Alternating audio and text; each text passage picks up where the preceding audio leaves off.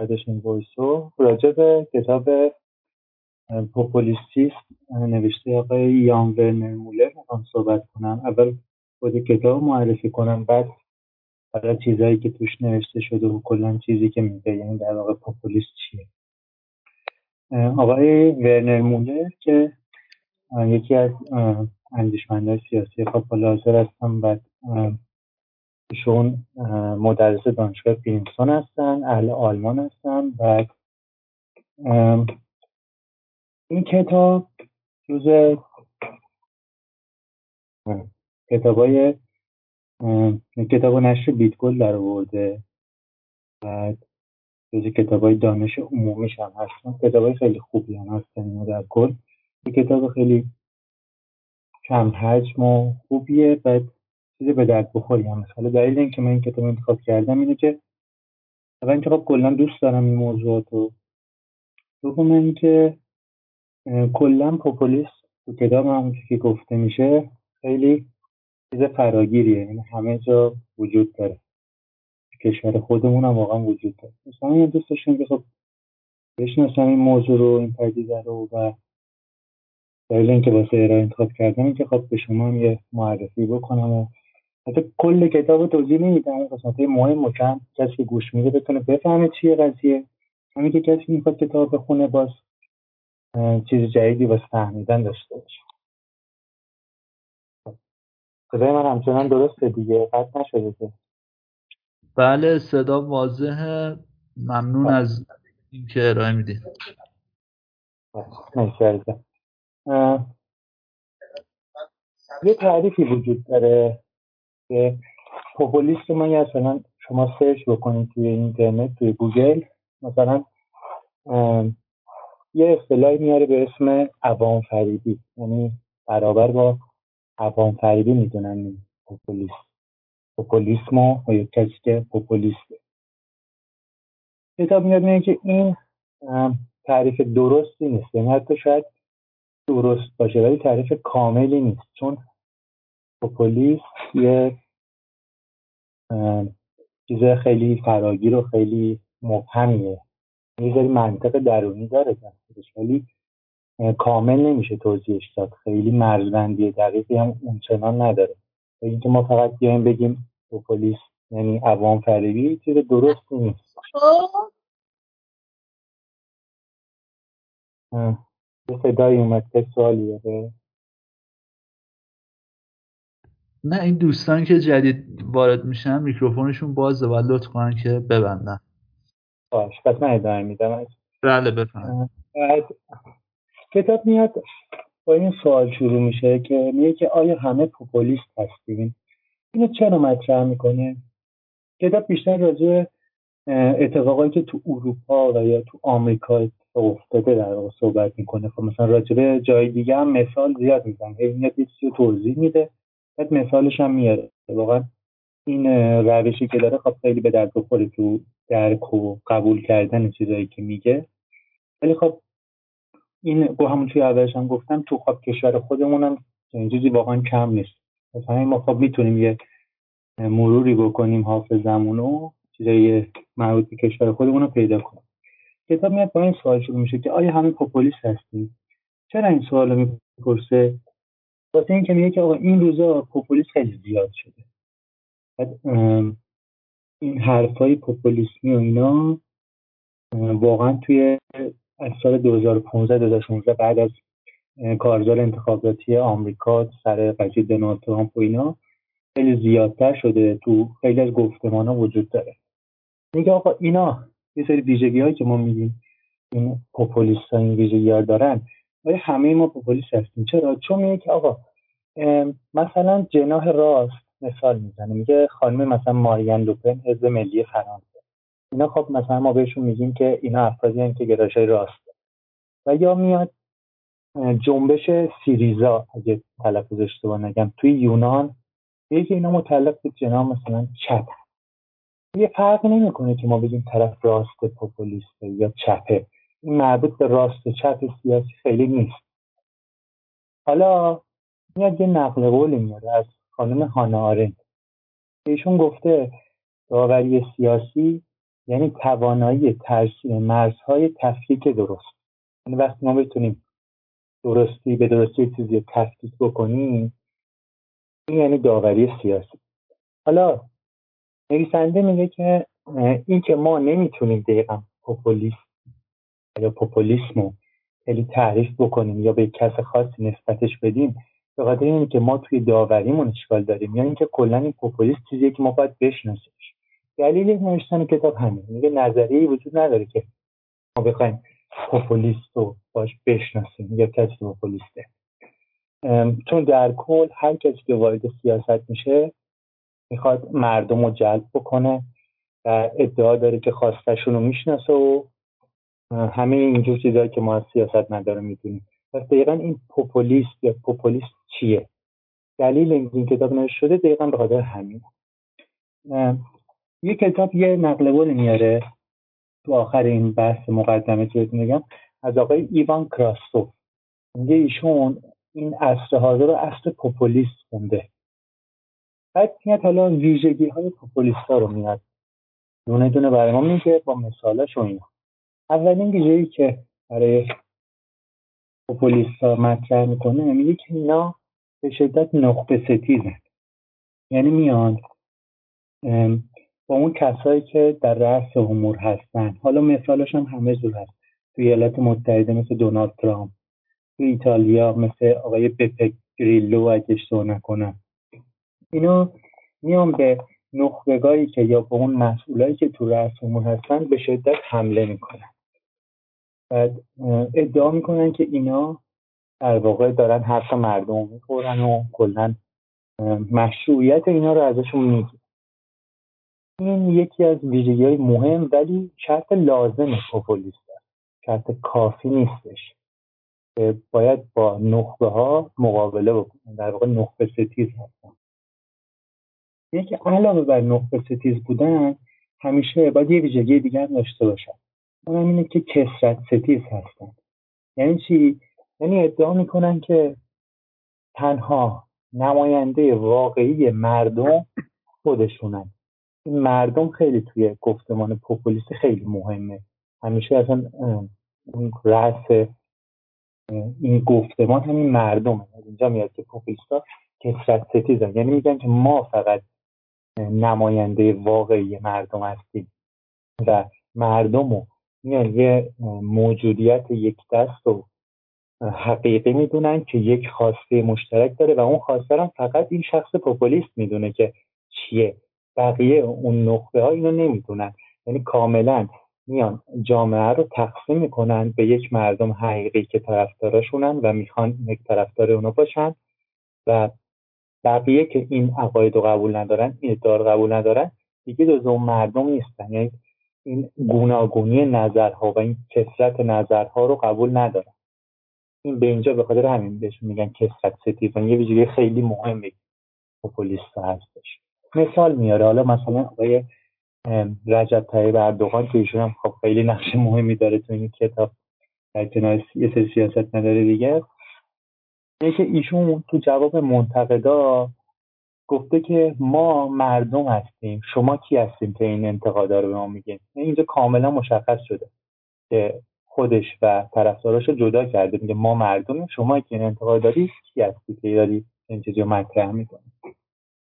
پس در واقع شد این که پوپولیستا میان خودشون رو نماینده مردم، یک مردم هم چه یه موجودیت یک دست که یک عقیده داره، یه عقیده مشخص که پوپولیست فقط میدونه اون چیه، در واقع میاد یک ادعای اخلاقی مطرح میکنه، یعنی مناسبات سیاسی رو میاد اخلاقی میکنه، میگه که ما صد درصد هستیم، بقیه که با ما نیستن جز مردم نیستن. این یه بخش خیلی مهم و یه ویژگی خیلی مهم از پوپولیست است. بعد کتاب میاد دوباره توضیح میده، میگه که این گفتمان پوپولیستی یه قسمتی یه نوعی از سیاست هویته، یعنی نه همه اون، یعنی هر سیاست هویتی پوپولیست محسوب نمیشه. بعد توضیح بیشتر مثلا بخوام بهتون بدم میشه اینا حتی کتاب نیست، این چیزی که من برداشت خودم از این جمله کتابه، میگه که مثلا فاشیستا فاشیستا خب خیلی به شدت مثلا یکی از رأسای حکومت فاشیستی، نجات پرستی، ستیزی که این چیزایی، مثلا نازی ها خب خیلی به شدت به هویت اهمیت میدادن، میخواستن اون خلق آلمانی خاص خودشون رو داشته باشن. ولی خب اینا با اینکه جزئی از سیاست هویت هم ولی پوپولیست نیست. از پوپولیست یه قسمتی از این سیاست ولی همه اون نیستش، یعنی قسمتی از سیاست هویت. جلوتر کتاب به ما میگه که این پوپولیستی، این گفتمان ها، همه اینا یه خطر برای دموکراسیه. چرا؟ دلیلش بالاتر، یه دلیلش بالاتر گفته شد، اینکه دموکراسی یه نیازی داره اصلا مستلزم کثرت‌گرایی، یعنی یعنی باید کثرت تنوع، اون کثرتی که توی جامعه سیاسی، جامعه اجتماعی وجود داره حتما باشه که دموکراسی اونجا پیاده بشه. اصلا اساس دموکراسی اینه که انواع فرهنگ ها، قومیت ها، تفکر ها میتونن نظرشون رو بیان کنن، ولی آخر سر اکثریت هم که پیروز میشن. اون بخش بازنده باید در واقع بپذیرن شکست رو که توی حال صندوق های رأی مشخص میشه. دموکراسی طرفدار کثرت‌گراییه، ولی در واقع کثرت‌گرایی این درست بشه، ولی پوپولیست به شدت کثرت ستیزه. جلوتر یه سری نگرانی هایی رو مطرح میکنه کتاب، میگه که مثلا سیاستمدارهای مختلف، لیبرال، سوسیال، همشون سوسیالیستا، اینا میان نگرانی مختلفی دارن راجع به این افزایش گفتمان‌های پوپولیستی، یعنی قدرتی که افراد پوپولیست دارن روز به روز قدرتشون زیاد میشه. یه نگرانی مطرح میکنه، مثلا میگن ممکنه این توده های غیر لیبرال و در واقع با عقاید لیبرالیست سازگاری ندارن به دام پوپولیست بیفتن، یا دچار بیگانه هراسی بشن به دام ناسیونالیست بیفتن، و یا اینکه یه سری نظری پردازا عقیده دارن که خب ممکنه با این وضعیت دموکراسی از مردم دور بیفته، یعنی دچار یه کتاب از اصطلاح تکنوکراسی لیبرال استفاده میکنه، یعنی یه سری مسئول و یه سری نخبه خاص که اومدن در رأس امور قرار گرفتن، ولی دیگه به صورت کاملا آگاهانه بخشی از جامعه و نیازها و خواسته های اون بخش از جامعه رو کاملا نادیده دارن میگیرن، با اینکه جامعه داره کاملا به صورت دموکراتیک اداره میشه، ولی خب اون بخش از جامعه کاملا کنار گذاشته شدن. این نگرانی ها مطرحه. واسه همین این نگرانی ها یه دلیلی که ما باید پوپولیست بهتر و بیشتر بشناسیم که این مردم و کسایی که ممکنه تاثیر بگیرن از این افراد توی دام پوپولیست نیفتن. دوباره تکرار میکنه، چندین بار تکرار میکنه اینه که پوپولیست با اینکه یک بخشی از سیاست هویت و بر اساس نمایندگی، یعنی یک شخص نیست خوش نماینده مردم معرفی کنه، شاید شبیه یک سازوکار دموکراتیک باشه، ولی بسیار خطر داره برای دموکراسی و از یه اصطلاح استفاده میکنه به اسم سایه دموکراسی، یعنی همیشه هر جا دموکراسی باشه پوپولیست هم هست، ولی به شدت براش خطر داره.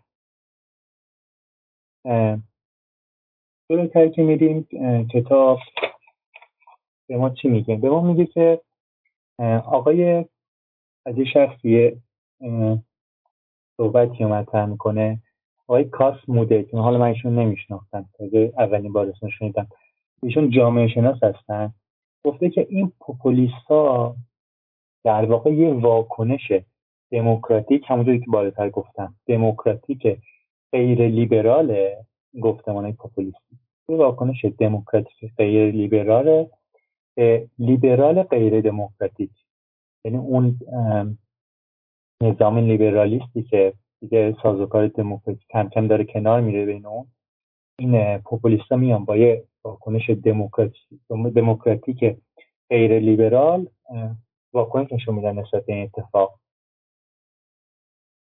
اینا همه چیز دارم میگم، این قسمت مقدمه کتابه داره سعی میکنه که از جنبه‌های مختلف بگه که چرا از این کتاب نوشته شده، یا مثلا دلیل این که از این کتاب نوشته شده چه چرا پوپولیسم انتخاب شده واسه اینکه این کتاب مثلا مثلا به نقص‌های دموکراسی نپرداخته، چرا به پوپولیسم توجه کرده.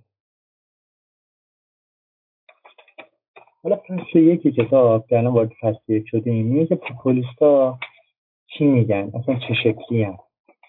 جدا از اون دو تا ویژگی که گفتم برامون، یعنی کثرت ستیزی، نخبه ستیزی، آقای بنجامین آردیتی، اگه اشتباه نکنم تلفظ اسمشونو، اومده یه توصیفی از پوپولیسم کرده. گفته که پوپولیسم مثل یه مهمون مست میمونه که خیلی بی‌نزاکته، توی یه مهمونی خیلی سطح بالاست ولی اونجا اصلا قواعد مهمونی رعایت نمی‌کنه. داره خیلی بی‌نزاکتی بی‌نزاکتی داره میکنه، اصلا قواعد مهمونی رعایت نمی‌کنه، سطح مهمونی رعایت نمی‌کنه، ولی همین مهمون مسته که ممکنه یا یه سری حقیقتی رو راجع به دموکراسی لیبرال روشن کنه. یعنی اینکه این دموکراسی که کاملا از مردم دور افتاده و یه سری از جامعه رو کاملا یه سری یه بخش از جامعه رو نادیده داره میگیره. این توصیف آقای بنجامین مربوط به همینه.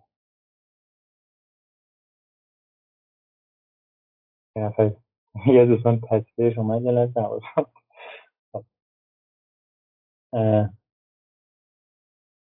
یعنی که نویسنده دروتر به ما که این کتاب برای این نوشته شده که اول یه نکته روشن بکنیم که پوپولیسم یک چیز اصلاحی نیستش. اینجوری نیست بگیم خب خوبه، پوپولیست‌ها هستن میان اعتراض میکنن و طرفدار خب مردمن، نظرات مردمن که میدونن، کاملا میان اصلاح میکنن همه سازوکارهای معیوبی که وجود داره.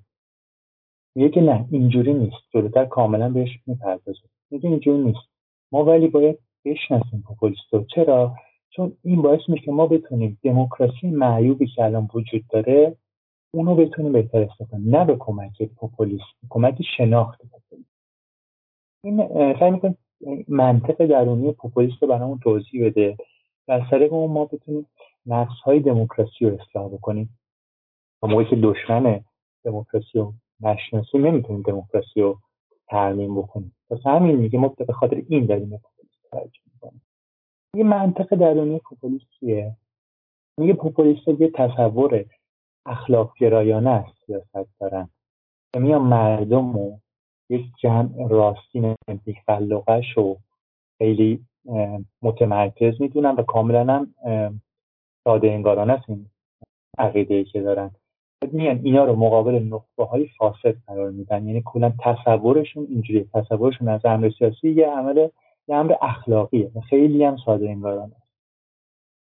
چرا میگه ساده انگارانه است؟ واسه اینکه میگه خب مردم هیچ وقت یک جمع مشخص نبوده که پوپولیستا اینا رو اینجوری به مرز کاملا مشخص از تعریف مشخص از مردم دارن.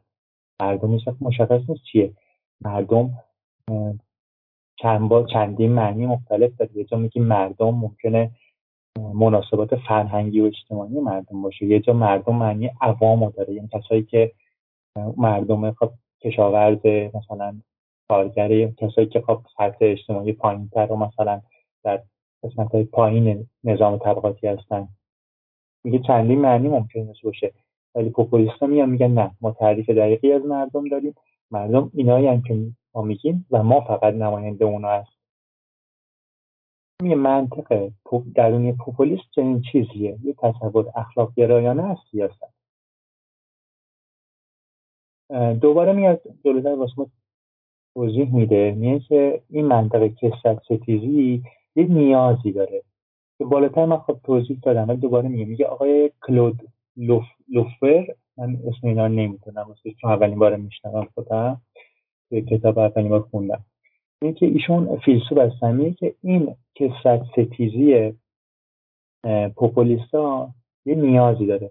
نیازش اینه که این مردمی که اینا ازش حرف میزنن ابتدا باید از کل شهروندا بیرون کشیده بشن. یعنی همون جمله‌ای که آقای از آقای اردوغان گفته گفت ما مردم هستیم، شما کی هستید؟ این کاملا اون جمع هوادار خودشو از بقیه جدا کرده بود، گفت ما مردم بقیه هستیم، یعنی کاملا مشروعیت رقیبا و منتقدای خودشو ازشون گرفته بود. جلوتر که میریم دوباره یه سری گفته ها رو کتاب مطرح میکنه از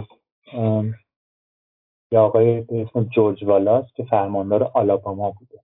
ایشون هم خب به شدت پوپولیست بوده و تمام واقعا گفته هاشون اونجور که من رفتم خوندم کلا تو گفتمان درسته گفتمان پوپولیستی بوده. ایشون از آقای جورج والاس نقل قول میاره که وقتی که داشته منصوب میشه به فرمانداری آلاباما گفته که من به نام دیگه هم میخوام واسهتون بخونم دیگه چی گفته بزنیم از خود کتاب بخونم.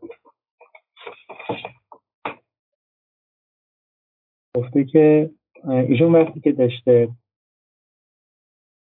به سمت فرمانداری میرسیده که میتونم چرا پیداش کنم، گفته که من به نام بزرگترین مردمی که تا به حال پای بر این کره خاکی نهاده، دوباره حرفش ادامه میده، گفته که ایشون از کجا چنین حقی آورده که اصلا بگی که به نام همه آمریکایی‌ها دارم حرف میزنم، یعنی کاملا اینجا هوادار خودشو همه مردم راستین دونسته و بقیه کاملا گذاشته کنار.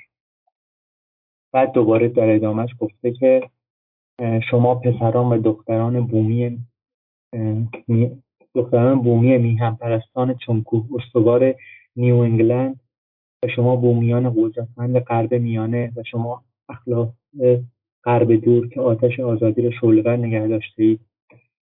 اینجا میگه که ایشون چجوری جرأت داشته که بیاد این ادعا رو مطرح کنه که همه پدران بنیانگذار آمریکا جنوبی بودن، یعنی داره در راستای اون همون نظری که میگه که پاپولیستا تو حرفاشون کاملا کثرت ستیزی مشخصه، در راسته همون داره اینو تو توضیح میدونی که این یک مثالش در آقای جورج والاس کاملا تو شروع حرفش اینو مشخص کرده، گفته به نام مردم حقیقی، نام بزرگترین مردمی که پا بر این کره خاکی گذاشتن.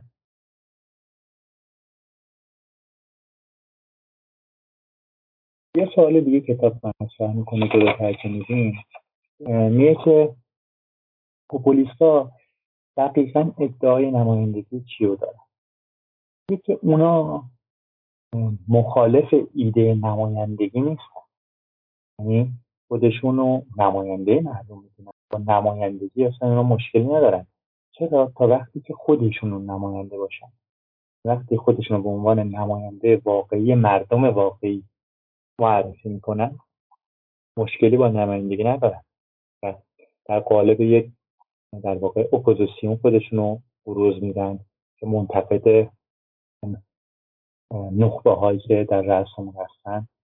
بعد میان ادعا میکنن که آها ما میدونیم که فقط یک خیر در واقع واحد وجود داره که اونم با عقل سلیم کاملا درک میشه و اونم میشه در قالب یه سیاست خیلی مطلوب که همه رو ازش راضی هم، همه مردم واقعی در واقع اونو اجرا کرد. دوباره اشاره میکنه به همون ساده انگاری که پوپولیستا دارن، یعنی همه مسائل سیاسی خیلی ساده در نظر میگیرن، یک فقط یک مول... یک خیر عام واحد وجود داره که با عقل سلیم اون رو میشه درک کرد، خیلی هم راحت میشه اجراش کرد. دوباره کتاب مثال میاره، میگه که آقای ویکتور اوربان که از نظر پوپولیست بوده، رهبر مجارستان بوده، ایشون تو کارزار انتخاباتی اصلا تو مناظره ها شرکت نمی کرد. چرا؟ چون ادعا می کرد که دلیل نیست که بیان کار انجام بدم، راه حل کشور ما مشخصه، راه حلی که ما نیاز داریم که مشکلاتمون رو حل کنیم اصلا چیزی نیست که ما بخوایم بجوش بیان حرف بزنیم و اینجور مسائل رو مطرح کنیم، راه حل مشخصه. حتی اگه بخوایم دقیقا حرفی که می زد در وسطم بخونم، گفته که مثلا توی یکی از گفتگوهاش بعد اینکه گفتم چرا نمیای تو مناظره، گفته راه حل ما مشخصه، من یقین دارم که دیدید وقتی درختی توی یه جاده میفته کلی آدم داره اون جمع میشن چه اتفاقی میفته. در این مواقع دو دست آدم داریم ما، یکی ها میان که ایده‌های فوق‌العاده‌ای مطرح میکنن برای اینکه این مشکل حل کنن، درخت از جاده بردارن، یعنی یه سری ها میان میگن که آقا بیاییم با هم این درخت رو فقط برداریم، هیچ کار خاص دیگه انجام ندیم، مشکل ما هم همینه، هیچ کار دیگه ای نباید انجام بدیم. چون این مثال خیلی واضح از اون ساده انگاری پوپولیستا در امر مسائل سیاسیه که کتاب برامون توضیح داد کامل، آقای ویکتور اوربان هم مثالش بود. بودتر که میدیم دوباره نقل قولای کتاب میاره، میگه که میگه که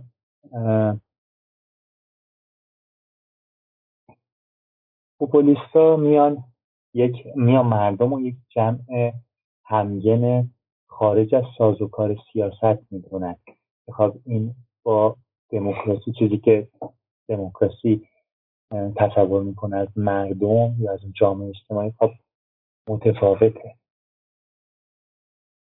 از آقای نیکسون یه نقل قول میاره که تا میگه که یه اکثریت خاموشی وجود داره که اینا با صدای واحد و یه اراده واحد میتونن بیان یه تفویض اختیار دستوری در واقع صادر کنن که بگن آقا سیاست، این اکثریت خاموش که قدرت بگیرن میتونن به سیاست مدارا بگن که چیکار بکنن.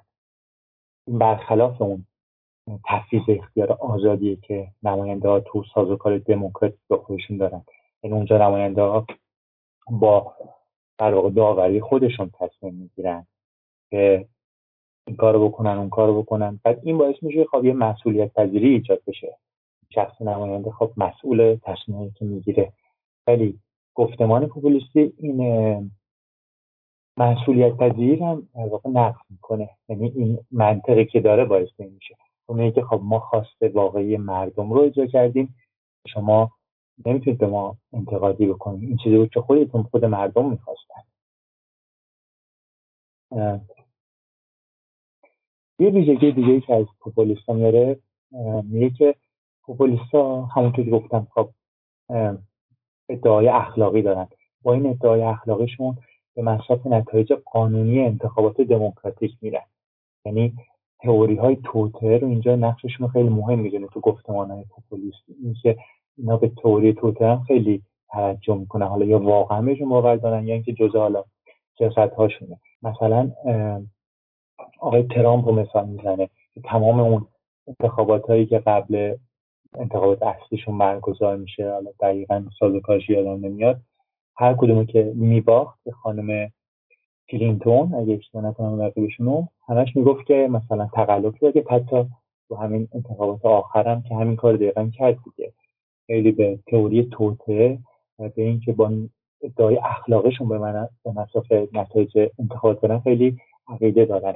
یه مثال دیگه هم آقای مانوئل لوپز اوبرادور رو مثال میزنه که ایشون بعد اینکه شکست خورده بوده توی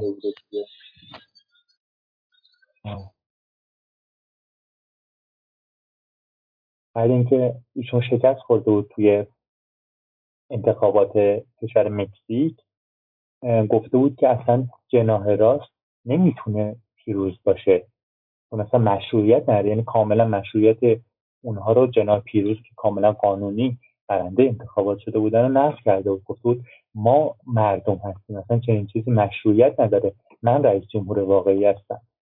ایشون هم یه مثال خیلی خوب راجع به این ادعا هستن که ادعای اخلاقی پوپولیست هستن که میرن مسافه نتایج کاملا قانونی انتخابات دموکراتیک.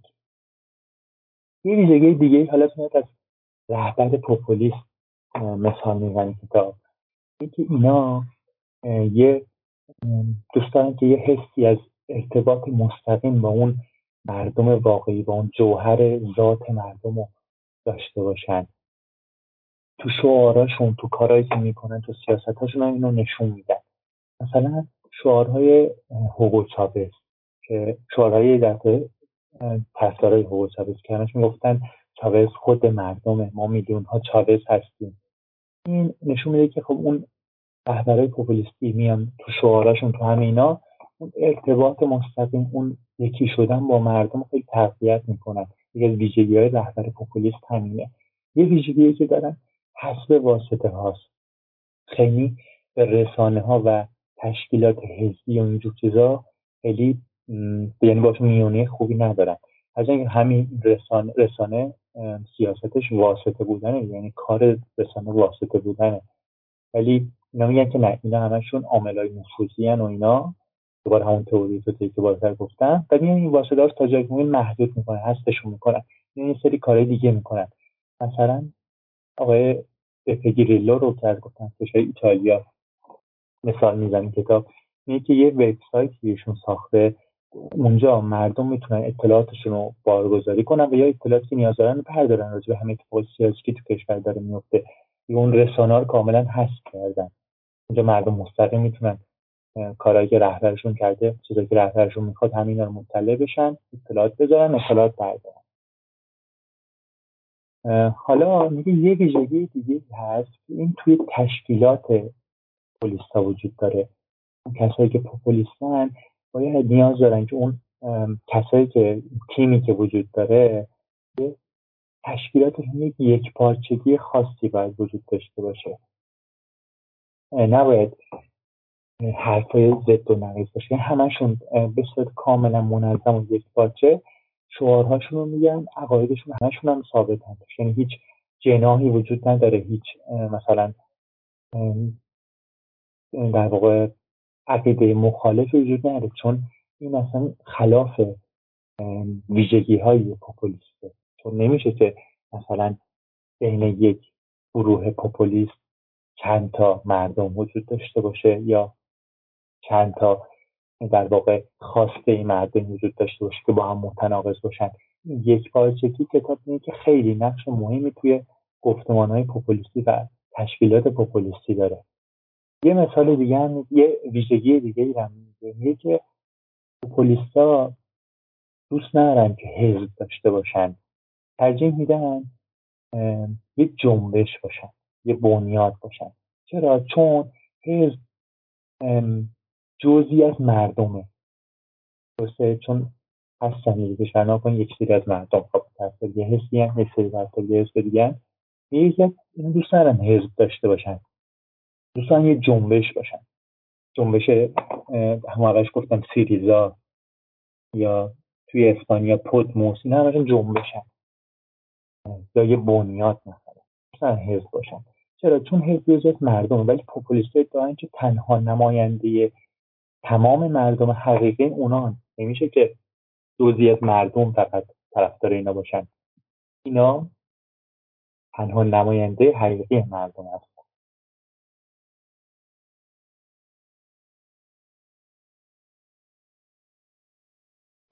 حالا دوباره بعد همه اینا کتاب دوباره یه سوال دیگه مطرح میشه که پس همه پوپولیست هستن؟ چرا این سوال مطرح میشه؟ چون خب تمام سیاست یعنی ادعای نمایندگی و ادعای اخلاقی دیگه، یعنی همه کس میاد میگه که اون کاری که شما کرده غلط بود، ما میدونیم کاسته درست، روش درست چیه و و فلان و فلان. پس یعنی همه پوپولیست هستن میگه. میگه نه، یه تفاوت خیلی ریزی وجود داره بین ادعای سیاسی دیگه و ادعای پوپولیستی. این چیه؟ میگه که آقا تو دموکراسی هر کس میتونه خب بیاد ادعای نمایندگی بکنه، یه عده ماله باش همراه میشن و میتونن انتقاداشون رو وارد کنن، بیان وعیدی‌ها شرکت کنن و هر چی.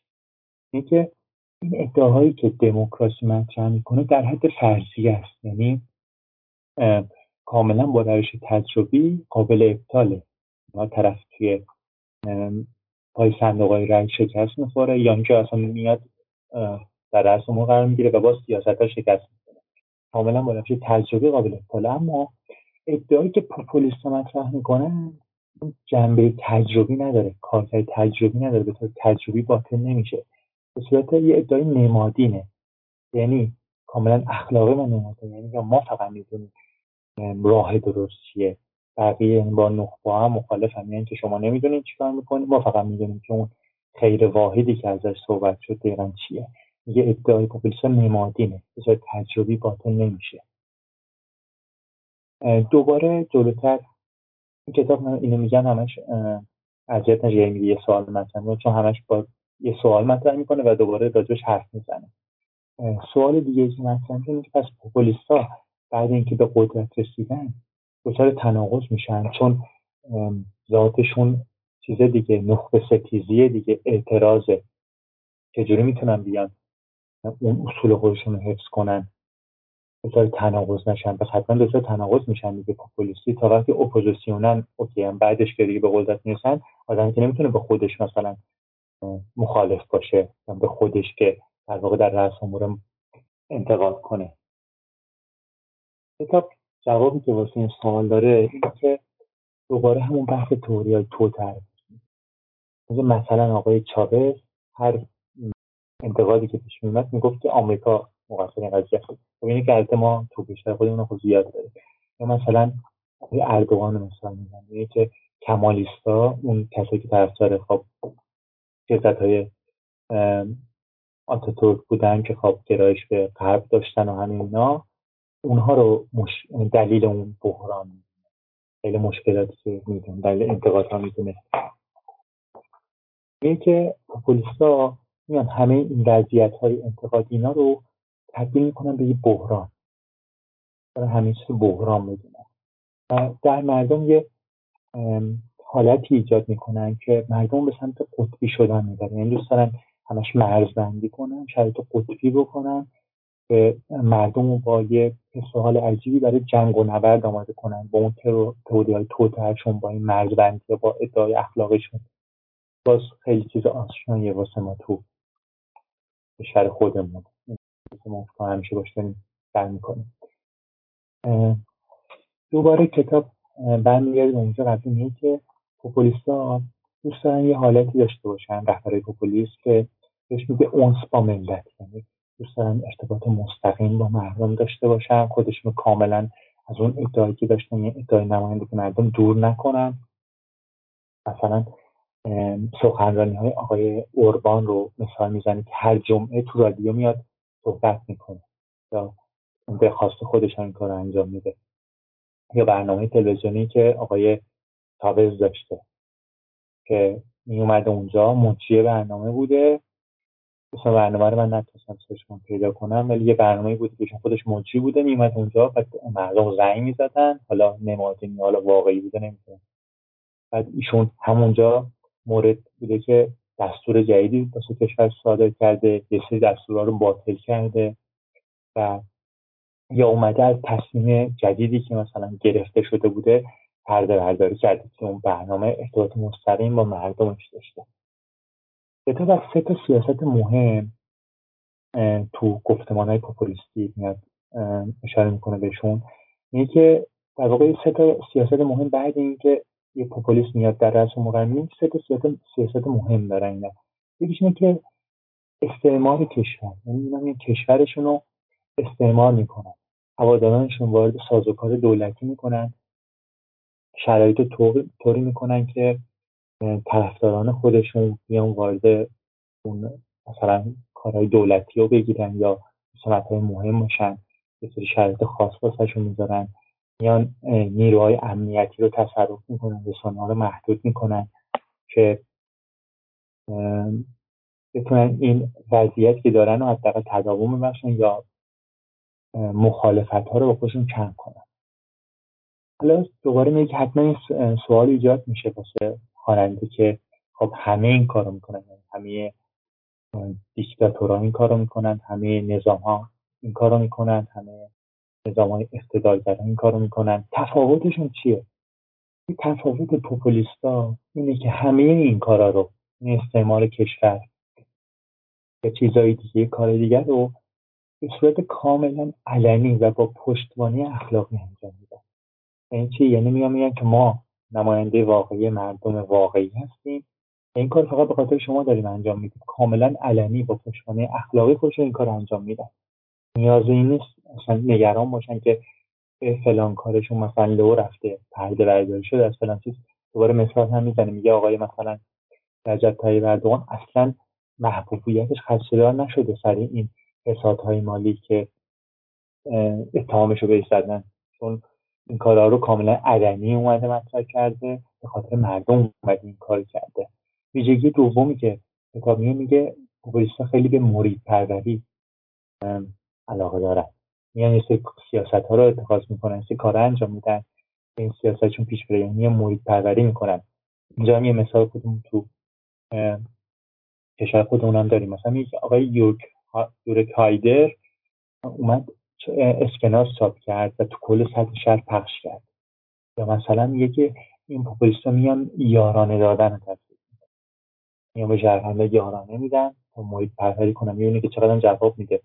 من خیلی جاها من خودم شاهد بودم که کاری که آقای احمدی‌نژاد آقای احمدی‌نژاد میره یه پاپولیست تمام عیار بود که رفیق شیش گنگ آقای چاوز هم بود. هنوز به خاطر یارانه‌ای که میگیرن خیلی راضیان از آقای احمدی‌نژاد. سومین ویژگی که یه مثالی بزنم، این الان یادم افتاد، اون بالا گفتم واسهتون که گفتم پوپولیستا میان هوادارهای خودشون رو کاملا با اسم مردم جدا میکنن بقیده، یعنی میان میکشن بیرون اون جمع خاص خودشون رو و بعد سیاست‌های ادعای خودشون رو مطرح میکنن. این آقای احمدی‌نژاد که الحرف شد، وقتی که تو اون اتفاقی سال هشتاد و هشت افتاد، ایشون هم چیزی رو مطرح کرد اگه یادتون بیاد، گفتش که مثلا مردم مضمون حرفشون بود که خودشون میدونن چیکار کردن، کیو انتخاب کردن و اینا، حالا یه مش خس و خاشاک که دارن یه سری شلوغ کاریا میکنن، اونا دیگه خس و خاشاک هم دیگه اصلا مهم نیستن.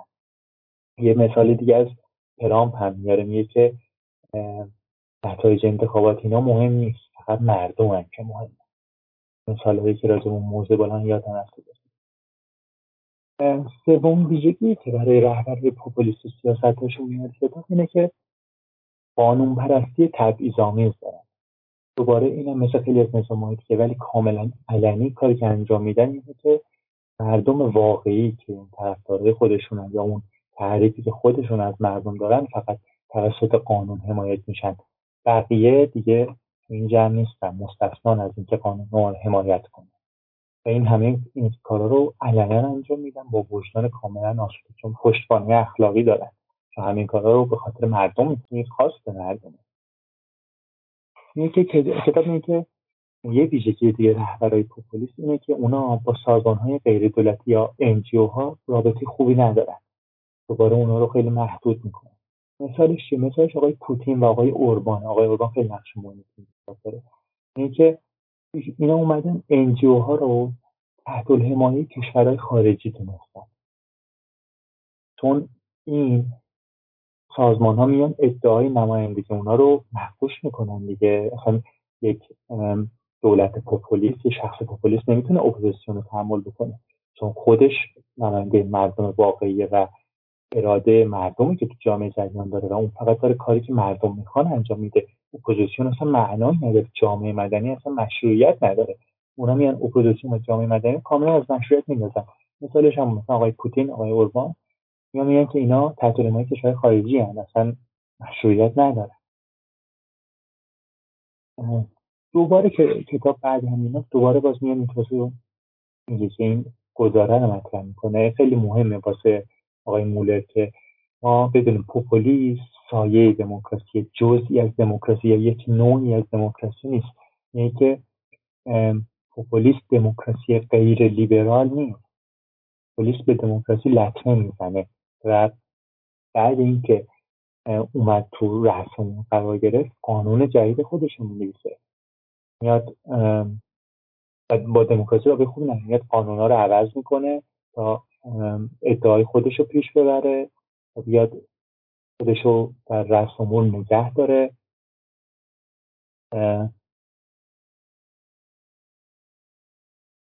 و در واقع چیز میکنه که نظام رو تغییر میده، حتی به قانون اساسی که توی نظام مشروطه، توی نظام دموکراتیک وجود داره اصلا اون پایبند نیست. مثال هم میداره، میگه مثلا میگه که پاپولیستا اومدن قانونهای جدید بعد اینکه به قدرتشون وصل کردن، اومدن قانونهایی گذاشتن مثل اینکه مثلا یه سری از شغلا رو دادن به هواداری خودشون، بعد اومدن شرایط مربوط به اون شغلی سمت رو تغییر دادن به نفع خودشون. مثلا یک شخص میتونسته چهار سال توی این سمت بمونه، کردنش ده سال، مثل اینکه تداوم ببخشن این احاطه‌ای که به جامعه سیاسی و فکرت دارن. دوباره تو فصل بعدی کتاب با این پرسش شروع میشه که مردم پس کی میتونن بگن ما مردم؟ یعنی هر چی که به اسم مردم یا میشه گفتمان پوپولیستی، یعنی تکلیف مردم چی میشه؟ کتاب میاد این جواب میده، میگه که دموکراسی برای این طراحی شده که ادعاهای نمایندگی رو افزایش بده، اصلا تو ذاتشه، و معنای این کار واسه اینه که نتیجه این کار اینه که سیاست با اینکه در دسته نهاد بخواد رسمی و سیاسی باید باشه، ولی مردم از اجتماع سیاسی کنار گذاشته نشن. هدف دموکراسی این بوده.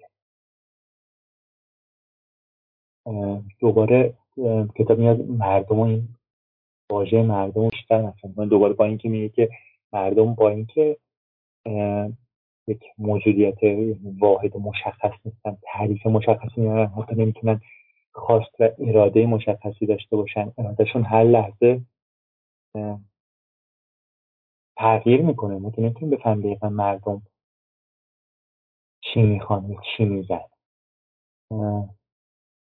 ولی یه سیاست های دموکراسی در این راسته، اینکه افزایش ادعای نمایندگی و طوری که سیاست و قدرت از دست نهاد رسمی سیاسی باشه ولی مردم کنار گذاشته نشن. ولی پوپولیست‌ها میان چیز مخالف این میگن، میگن که ما مردمیم، چیز دیگه ای اصلا نمیتونه به اسم مردم وجود داشته، ما رهبرای نماینده‌های واقعی مردم واقعی هستیم و هر کسی که جز این گروه مردمی که اونا ازش تعریفی که از مردم دارن نباشه دیگه مشروعیت نداره. یه دوباره اشاره میکنه به این تفاوتی که وجود داره. یه میگم این که این ادعای خاصی که پوپولیست‌ها دارن مناقشه‌های زیادی ایجاد کرده، چون یه سری ادعای هویتی و اخلاقی اومده دیگه مطرح کرده، گفته که این باعث شده آقای مثل آقای کلود لوفر یه تعریفی از دموکراسی ارائه داده، گفته که دموکراسی تجربه یک جامعه غیر قابل درک و غیر قابل کنترل رو رقم میزنه برای مردم نبوده که توش مردم حاکم امورن، یعنی بهشون گفته میشه که شما حاکم امور هستید اما هویتشون مدام در حال تردید و بی‌پاسخه. هیچ وقت همونطور که گفتم این هویت مردم مشخص نیست، همیشه هم بی‌پاسخه، ولی مردم حاکم امور هستن و این جامعه کاملا غیر قابل درک و غیر قابل کنترله. خاطر کثرت گرایی که داره دموکراسی ذات خودش خیلی کثرت گرایی دیگه.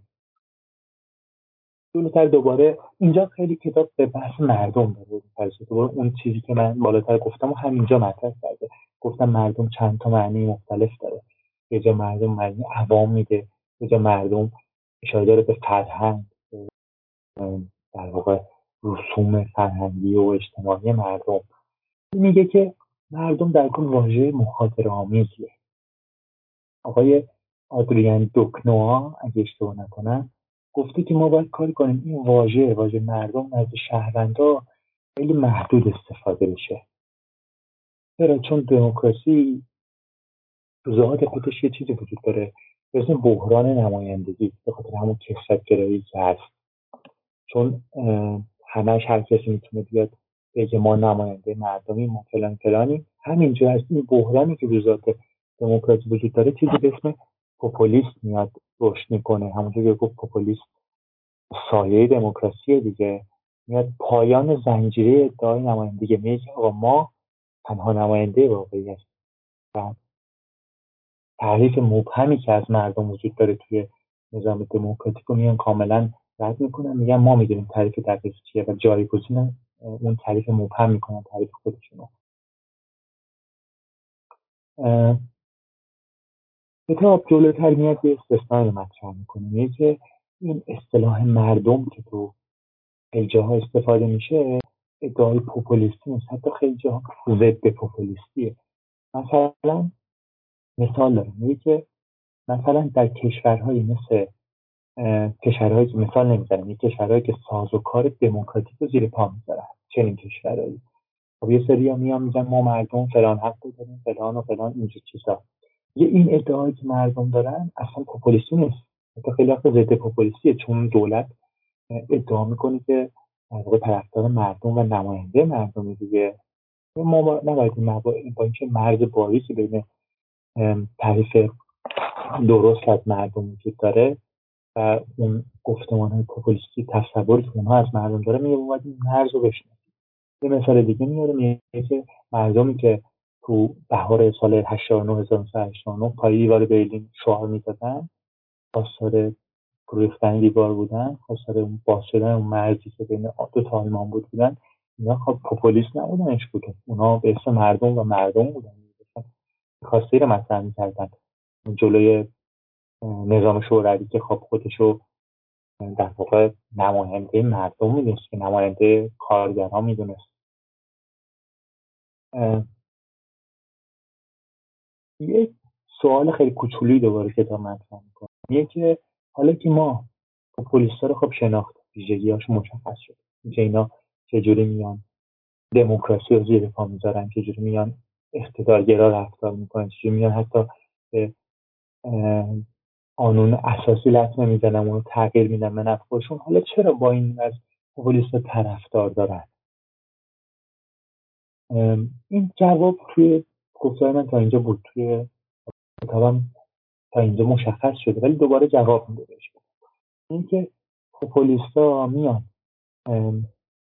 در ادعاهای روی زمین مانده دموکراسی شدان میشن، یعنی میان چیزایی که دموکراسی اونا نمیتونه پاسخ بده، اینا از اونا استفاده میکنن، میگن که مردم به عنوان یک کل واحد که اراده مشترک دارن میتونن حاکم باشن، ولی چنین چیزی نباشه، یعنی در قالب یه اپوزیسیون خودشون مطرح میکنن و خب این ادعایی که در واقع دموکراسی اجرایی داره که نمایندگی و که مردم تعیین میکنن، این ادعایی که دموکراسی داره، ولی خب به خاطر اون ذاتی که داره، یعنی کثرت‌گرایی همیشه رو زمین مونده، این پاپولیستی میان از این استفاده میکنن تا به قدرت برسن، واسه همینه که طرفدار دارن.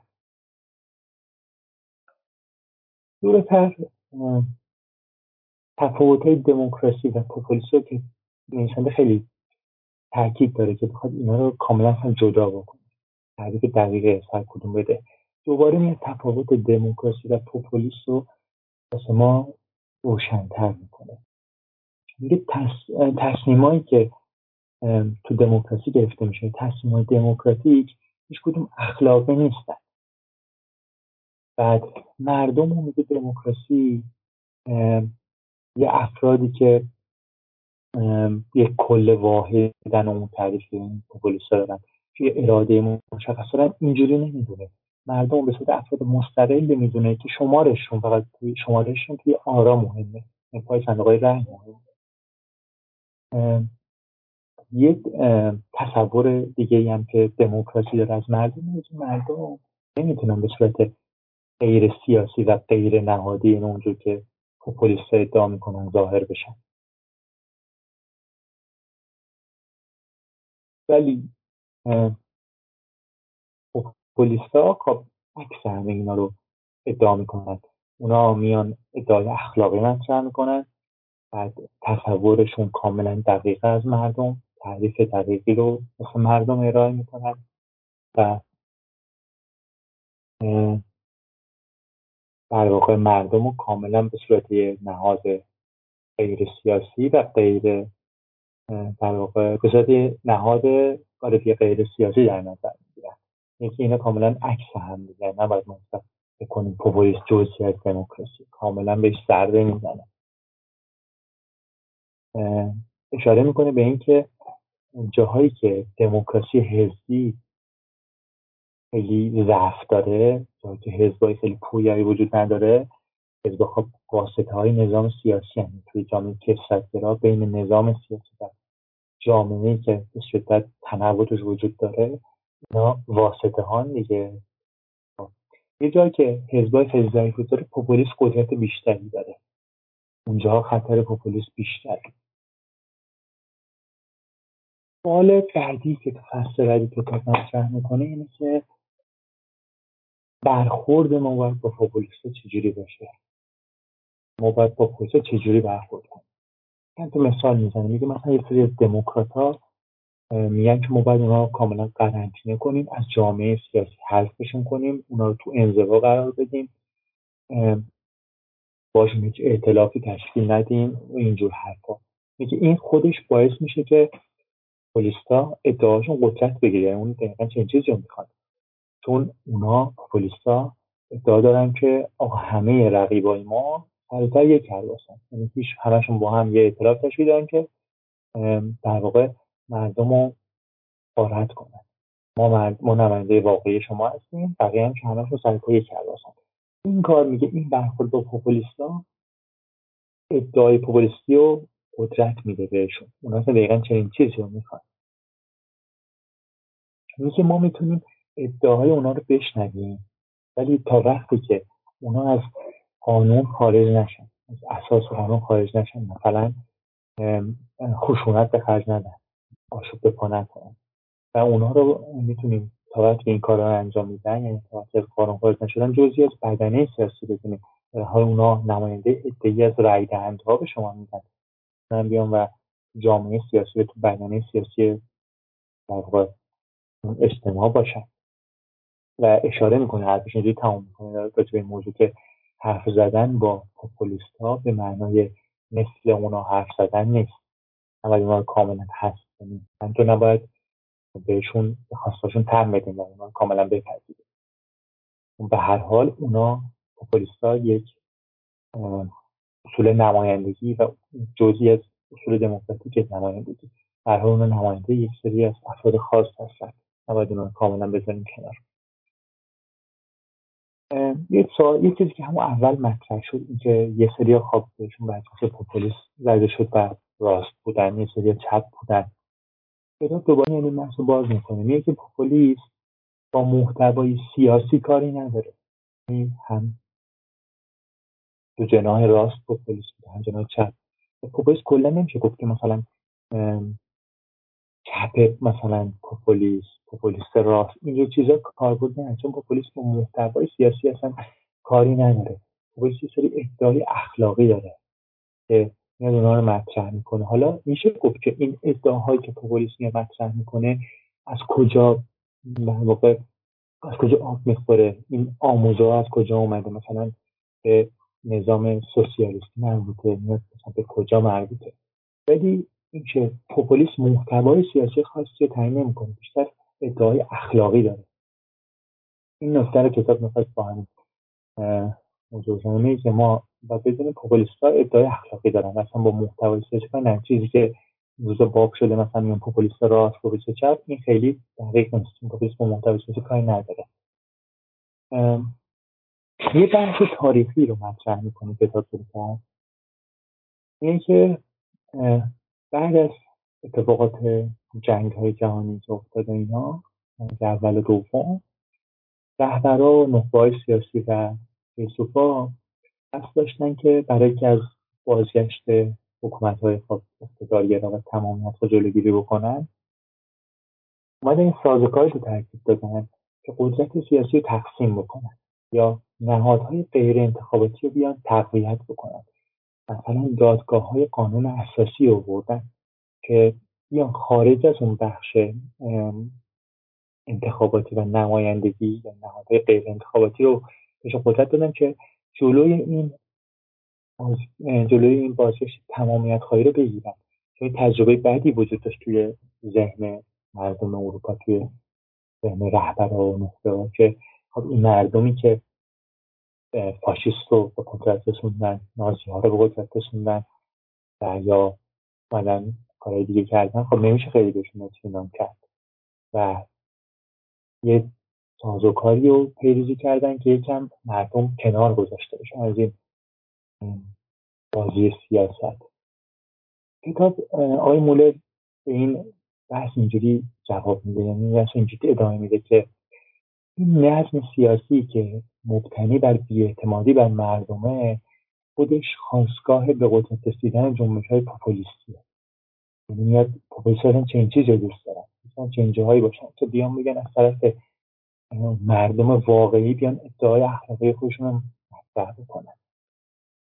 میگه که توی چنین نظام هایی که این روزا اروپا و آمریکا دچارش هستن، یعنی دموکراسی که خب معلوب شده و دیگه مثل قبل کارایی نداره و نیاز به ترمیمه، یه پولیس رو بیرون تو چنین جاهایی گوشت میکنن. خب تقریبا حرفای من تموم شد. فقط آخر کتاب بعد اینکه تموم میشه فصلاش، یه قسمت هست اسم هفت نظر در باب پوپولیسم. میخوام اینا رو خیلی خلاصه بخونم، هفت تا بند در واقع که همون چیزایی که گفتم و خلاصه میده. یکی که پوپولیست جزئی از سیاست دموکراتیک نیست، همونجور که گفتیم سایه همیشگی سیاست، سایه همیشگی سیاست نمایندگیه، نه در طرف مردم راست صحبت میکنه و مقابل قدرتمندا و افراد حاکم وای میسته.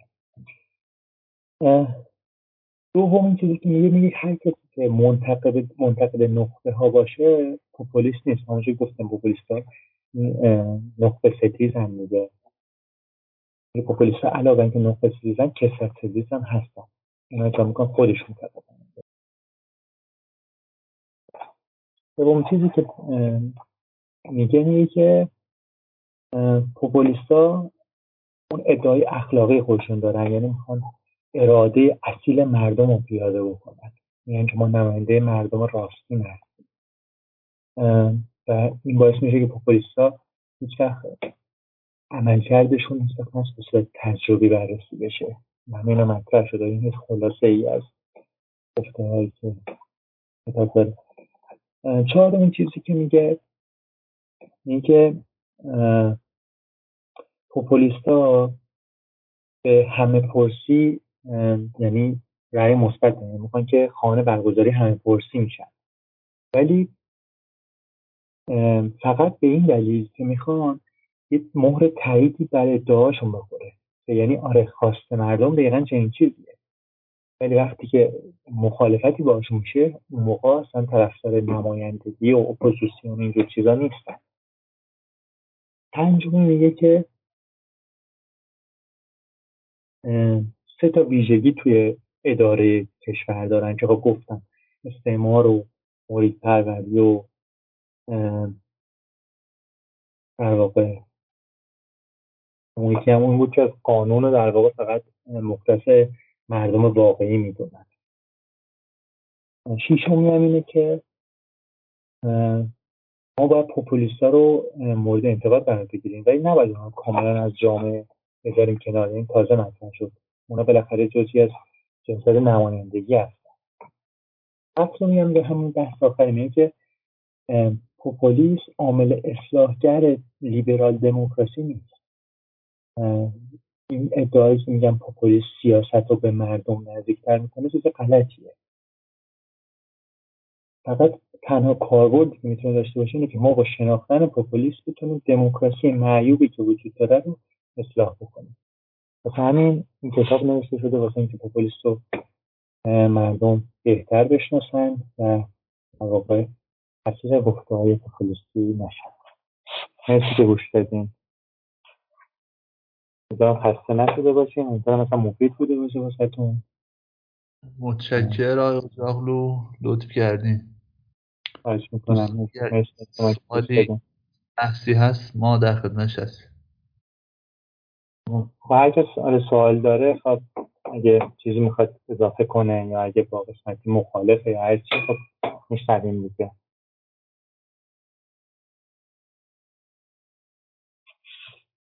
سلام دوستان. سلام. و الان صدای منو دارین؟ بله. آقا سعید خسته نباشی. مرسی خیلی خیلی بود، دمت گرم، خیلی عزت بردیم، بعد استفاده کردیم، بعد همین یکی دو تا سوال از خود شما بپرسم، حالا بچه هم دوست داشتن جواب بدن. آه بفرمایید. ما مثلا تو این کتاب بیشتر در مورد اینکه خودتونم آخرش گفتین دیگه، مردم بشناسن پوپولیسم. خب بعد خصوصیات و مثلا هر چی از پوپولیسم بود که مثلا کسایی که رفتارهای والا مثلا پوپولیستی دارن و فلان اینجوری ان. حالا من یه سوال دارم، میگم مثلا سهم مردم این وسط چیه؟ یعنی سهم من مردم در شکلگیری این مخصوصا این وضعیت روزافزون بحث پوپولیسمی که تو دنیا هم هست و حالا کشور خود ما هم هست چیه؟ ما چقدر نقشه، حالا خوبیش هم این بود که از اول تا آخرش فکر کنم هزار بارم در مورد مردم گفتین. می‌چاره این حرفو میپرسم، شما تو شروع گفتین آقا اصلا سرچ کنین پوپولیسم یعنی عوام فریبی. من میگم ما چیکار باید بکنیم که من عوام این فریبو نخورم از یک فرد پوپولیست؟ فکر کنم من دوست دارم بچه‌ها در مورد این حرف بزنن که خب ما چیکار کنیم در مورد اینا، در مقابل اینا. من جواب این سوالو بخوام بدم، یعنی این خواستم این موضوع رو من همون اول مطرح کنم ولی در واقع یادم رفتش. چیزی که من نظر من راجع به اینجور مسائل اینه اینه که خب کلا یک شخصی که تو جامعه مدرن داره زندگی می‌کنه، خصوصاً کشور ما اینطوریه که همه چی راجع به مردم ایران خصوصاً همیشه قبلش میاد، خصوصاً ما که توی چنین جامعه‌ای خب با شرایط ایران زندگی می‌کنیم که خب هر حزب درست حسابی که خب در واقع ما نداریم، مثلا یه چیز چیزی به اسم حزب موجود نداره تو ایران. هر ساز و کاری که وجود داره، هر گفتمانی که وجود داره، همه دارن توی زمین یه نهاد خیلی بالاتر بازی میکنن که اصلا فرای این داستان هست. اون نهادی که خب میتونید در رأس اموره، اسمشو نمیخوام بیارم، همه دارن تو زمین اون بازی میکنن که این چیزایی باید که یه سری ویژگی های اون گفتمان خاص رو دارن ولی تهشون فرق نمیکنه. یعنی ما میگیم پوپولیسم مثلا نخبه ستیزه، کسی که میاد ادعای پوپولیسم تو ایران مطرح میکنه تهش فقط میخواد بیاد بالا، یعنی تهش باز زیر یه نهاد بالادستی قرار داره. ولی خب تو کشورهای دیگه این شکلی نیست. چیزی که من میخوام بگم اینه که نقش مردم چیه، که من خودم اعتقاد دارم که مردم خصوصا ایرانی‌ها هر کس خب مطالعهش یه علاقه داره، یه سری خب ادبیات دوست دارن، یه سری ها دوستان کتاب جامعه شناسی بخونن، یه سری تاریخ بخونن. من خودم همه چی میخونم ولی نظرم اینه که همه هر کسی که کتاب میخونه در یه حدی واقعا باید دانش سیاسی داشته باشه، خصوصا تو جامعه سیاسی مثل ایران که امر سیاسی واقعا تو همه نفوذ کرده، یعنی امر ورزش رو گرفته، امر اجتماع رو گرفته، امر فرهنگی رو گرفته. توی چنین جایی واقعا حداقل دانش سیاسی به نظر من ضروریه. حالا خوندن چنین کتابایی یا کتابای دیگه، اصلا نمیدونم، خوندن کتاب، حالا هر چی، دانش سیاسی به نظر من اگه افزایش پیدا کنه خب این اتفاق به نظر من نمیفته که هر کسی بیاد ادعای مطرح کنه و تو قامتی پوپولیسم حالا و یا یه عوام فریب ظاهر بشه. نظر من اینه که حداقل دانش سیاسی توی بین مردم و عوام نیازه و اون اون نظام حاکم هم حداقل اصول دموکراتیک رو به نظر من باید رعایت کنه که این اتفاق در خودش اسیر پوپولیسم، یک شخص پوپولیست نشه که مردم هم همراه خودش. این دو تا کاری که هم جامعه حاکم و هم مردم به نظر من باید انجام بدن. اگه دوستان نظر دیگه‌ای دارن میشنم. اگر کسی نظری نداره پس من چیزو بپرسم ولی که شما گفتین نقطه آقا آقای موساپور عزیز، من یه نظری داشتم خودم ولی سب کردم ببینم کسی دوستان بقیه صحبتی میکنن، مثلا اینکه کسی نظری نداشت. واقعا من ببخشید وسط این که میخواین نظرتون رو بگین سوالی بپرسم با اون تجمی کنین، چون این رفیقمون آقای سعیدم اشاره کردن، میگم شاید در مورد اونم نظری داشته باشین، در مورد همون بحث نخبه ها. حتما ما الان در مورد من عوام حرف زدیم، من مردم من جام من مردم این جامعه مثلا حرف زدیم که خب ما باید چیکار کنیم. یه قضیه هم هست که خودشون هم شروع گفتن گفتن خب پاپولیسم ضد نخبه است. خب من خب من مردم به قول آسعید باید برم بخونم یا آگاهی داشته باشم و فلان و فلان و فلان. خب این نخبه هایی که تو جامعه ادعای نخبه بودنم میکنن و تا شاید خیلی خیلی جلوتر از ما هستن، خب اینا چیکار میتونن بکنن؟ اینا نه اصلا باید چیکار بکنن که من مردم فریب یه مثلا یارانه مثلا چهل و پنج هزار تومانی نخورم که به قول آقا همچنان بعد سالها همچنان طرفدار داره، همچنان باز میاد حرف میزنه، بعد همه سر و دست میشکنن براش فلان. و این وسط تو این سالهایی که گذشته این نخبه‌ای که ما داشتیم بعد با این همه فضای ارتباطی و مجازی و نوشتن و مقاله و کتاب و نمایشنامه و فیلم و فلان، خب اونا چیکار کردن؟ اونا باید چیکار کنن؟ همین دیگه. ببخشید من وسط حرفتون هستم. نه درسته. واقعیت راجع به قسمت اول سوالی که پرسیدین، نظر من اینه که ببین تکلیف مشخصه. تکلیف مشخصه از این بابت که عوام اصلا اسمش روشه، یعنی ما دیگه کاری نمیتونیم از دستمون برنمیاد براشون انجام بدیم. اگر راه رو پیدا کنن، راه هم با تشخیص میتونن پیدا کنن به نظرم، یعنی باید طرف تشخیص این رو بده.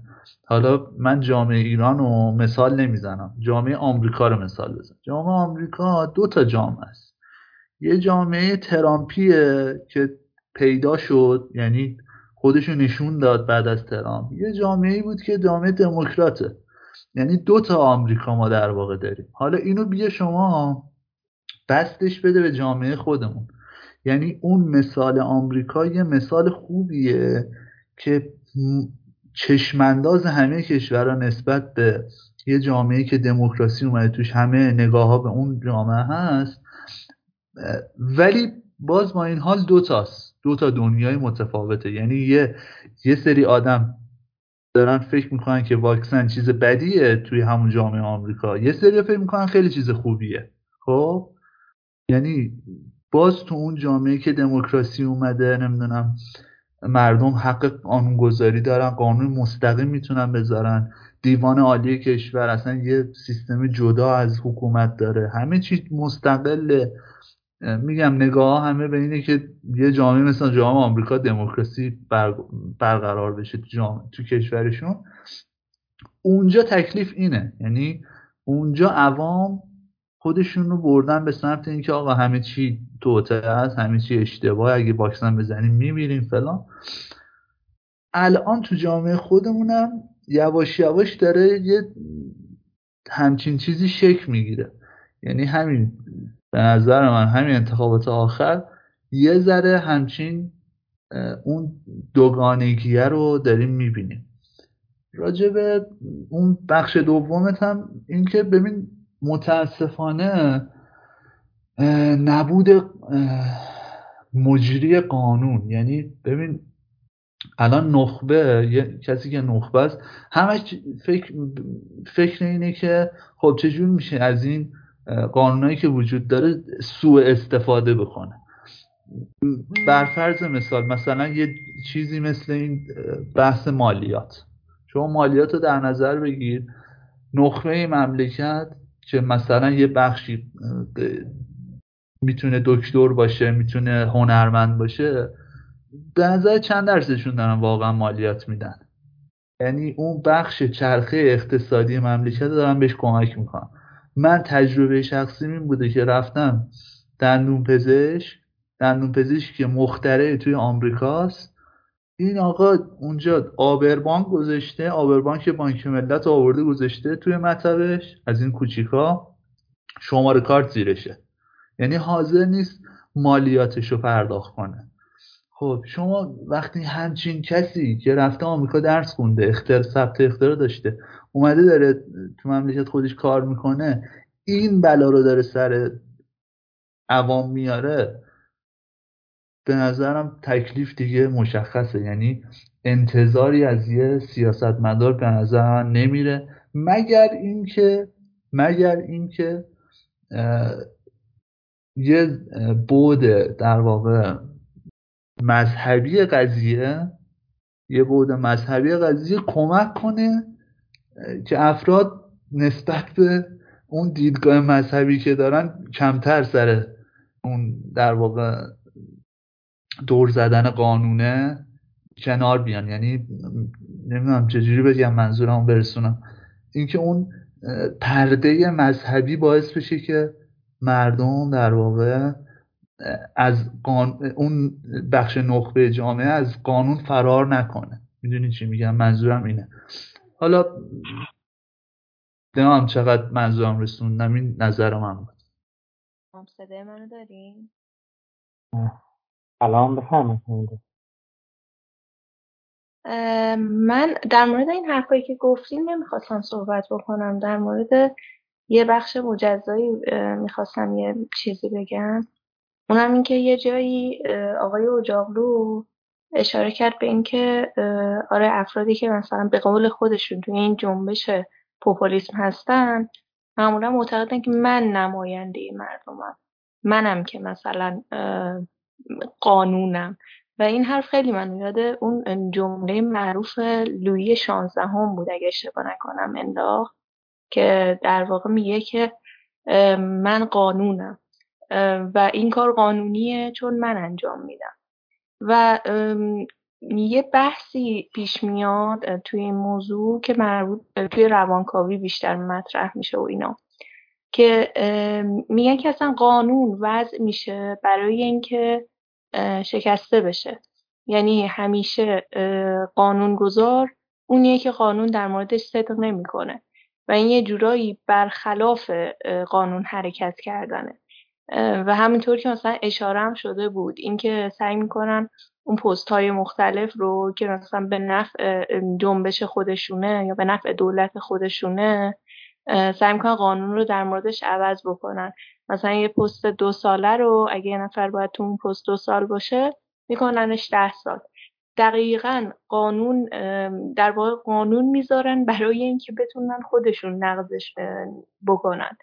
و این خیلی جالبه، اینکه دقیقاً اونی که ادعا میکنه که نماینده قانونه به این خاطر تلاش میکنه و اینکه بر ضد قانون حرکت بکنه. این موضوعی بودش که برام خیلی جالب بود و یادم افتاد و خواستم که باهاتون در میون بذارم که اگه شما هم نظری در این مورد دارین بگید. و همین به نظر من ارائه هم خیلی خوب بود. باز حالا دوستا صحبت بکنن میتونیم در موردش بیشتر مکالمه بکنیم.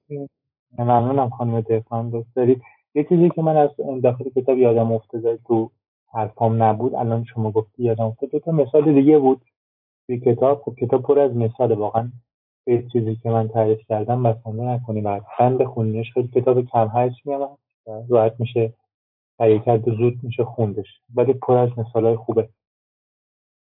یه جای اون آقای گریلو بود اگه اشتباه نکنم توی ایتالیا که گفت کتاب میگه ایشون وقتی که بالاخره اومد مثلا وارد پارلمان شد و اینا، معاون ایشون وقتی داشت مصاحبه میکرد گفتش که مردم بالاخره وارد پارلمان شد، یعنی کاملا مشروعیت همه اون نمایندگی و همه اینا رو گذاشته بودن زیر پاش، گفتن مردم بالاخره اومد. مردم واقعا اون چیزی که قبل این بود اصلا به مردم ارتباطی نداشت. یه جا وقتی که اومدن دوباره همون کاری که پاپولیست انجام میدن، اومدن قوانین رو نقض کردن، وقتی ازشون انتقاد شد مطرح کردنشون گفتن که اسمشون الان من یادم نمیاد، کتابم الان پیشم نیست دقیقاً بتونم پیدا کنم، سخته. ایشون گفتن که خواست مردم مهمتر از قانونه. دقیقاً جمله‌ای که تو کتاب اومده، این که خواست مردم ارجحیت داره نسبت به قانون. دیگه خب تو دقیقاً ویژگی‌هایی که پاپولیستا براشون ذکر شد کاملاً همخوانی داره باش. یه چیزه یه مثال دیگه‌ای هم که این تو کتاب مثالی، خب این چیزی که تو جامعه سیاسی تو اتفاقی که افتاده، آقای پوتینه که آقای پوتین هم چیزی از نقل قول تو کتاب ازشون هست، ولی کاریه که ایشون کرده که الان خانم دهقان مثلا حرفش رو زد گفت اون دو سال میشه ده سال، خودم هم گفتم توی ارائه، اینه که ایشون اومده خب چندین دوره ایشون رئیس جمهور بوده دیگه، اومده یه همه پرسی گذاشته، یعنی یه یه در واقع بندی آماده کرده، یه قانونی آورده که مثلا چند تا آیتم داره، بعد فقط همه پرسی گذاشته واسه این، گفته که آقا شما با این موافقین یا مخالفین، شرایط خاصش اینه که نمیتونی با یکیش مخالف باشی، با مثلا ممکنه اگه ده تاست با نه تاش موافق باشی ولی با یکیش واقعا مخالف باشی. شرط این در واقع این پرسشی که هست، این بندی که هست، این اساسنامه‌شون اینه که شما فقط باید یا بپذیرید یا نپذیرید. این اومده در مجلس همه پرسی قرار داده و یه چیزی که توش هست اینه که همه سالهایی که ایشون رئیس جمهور بوده صفر میشه، یعنی اگه شخصی به خاطر مزایای دیگه‌ای که وجود داره و واقعا هم یه سری مزایای خوبیه توش، من قبلا خونده بودم این بنده رو، یکیش ولی اینه که هر چقدر که آقای پوتین که دو دوره فکر کنم نمای رئیس جمهور بوده و دیگه نمیتونه بشه، همش صفر میشه، یعنی چون اینقدر تا بالا رئیس جمهور نبوده و دوباره میتونه رئیس جمهور بشه. این یه مثال خیلی خوبی بود که کاملا همخونی داشت با ویژگی که پوپولیست‌ها داشتن، گفتم که بگم هم مفید بود که میکنم گفتنش اینجا به درد میخوره. آره جالبه، این نگاه صفر و سریشون هم خیلی جالبه برام که الان دقیقاً بهش اشاره کردی، اینکه آره همه یا یا با منن یا بر ضد منن، یا اینایی که من میگم درسته یا شما اشتباه میکنین، یا با من موافقین یا اصلا جزو مردم حساب نمیشین. این دیدگاه صفر و صدی هم خیلی توشون در واقع واضحه، میشه در واقع یکی از شاخصاشون باشه. حالا این سوالی که برای من پیش اومده اینه که خب هر در واقع نمیدونم چی میشه گفت، مکتبی، هر جنبشی، هر روی کردی یک سری معایب داره، یک سری مزایا داره. مثلا خودم به این فکر میکنم که خب ما نمیتونیم مثلا خیلی نخبه‌گرا باشیم، به این فکر کنیم که آی مثلا مثل افلاطون بگیم که جامعه باید دست یه سری آدم‌ها باشه که نخبه‌ان و فلان و این حرفا، چون اونجوری دیگه اکثریت زیر سوال میرن. بعد از یه طرف با یه چیزی به اسم دموکراسی روبرو میشیم که میاد اکثریت رو غالب میکنه و اکثریت و همین باعث میشه که اقلیت به حاشیه برن. دقیقاً اتفاقی که توی انگار هر دو این رویکردها یا مکتبا اتفاق میفته، این که به هر حال یه سری اقلیت هستن که از در واقع از دایره انگار بیرون انداخته میشن. واقعا نمیدونم که این کدومشه که درسته، این که نخبه‌گرا باشیم، این که در واقع معتقد به دموکراسی باشیم و خب همین هم مثلا همین پوپولیسم هم که در واقع یه جایی اشاره کردین که میتونه یکی از شکل‌های در واقع دموکراسی باشه که به چیز رفته، به قهقرا رفته. ولی خب در مورد اینکه چیه که مناسبه برای یک جامعه من هنوز به نتیجه خاصی نرسیدم.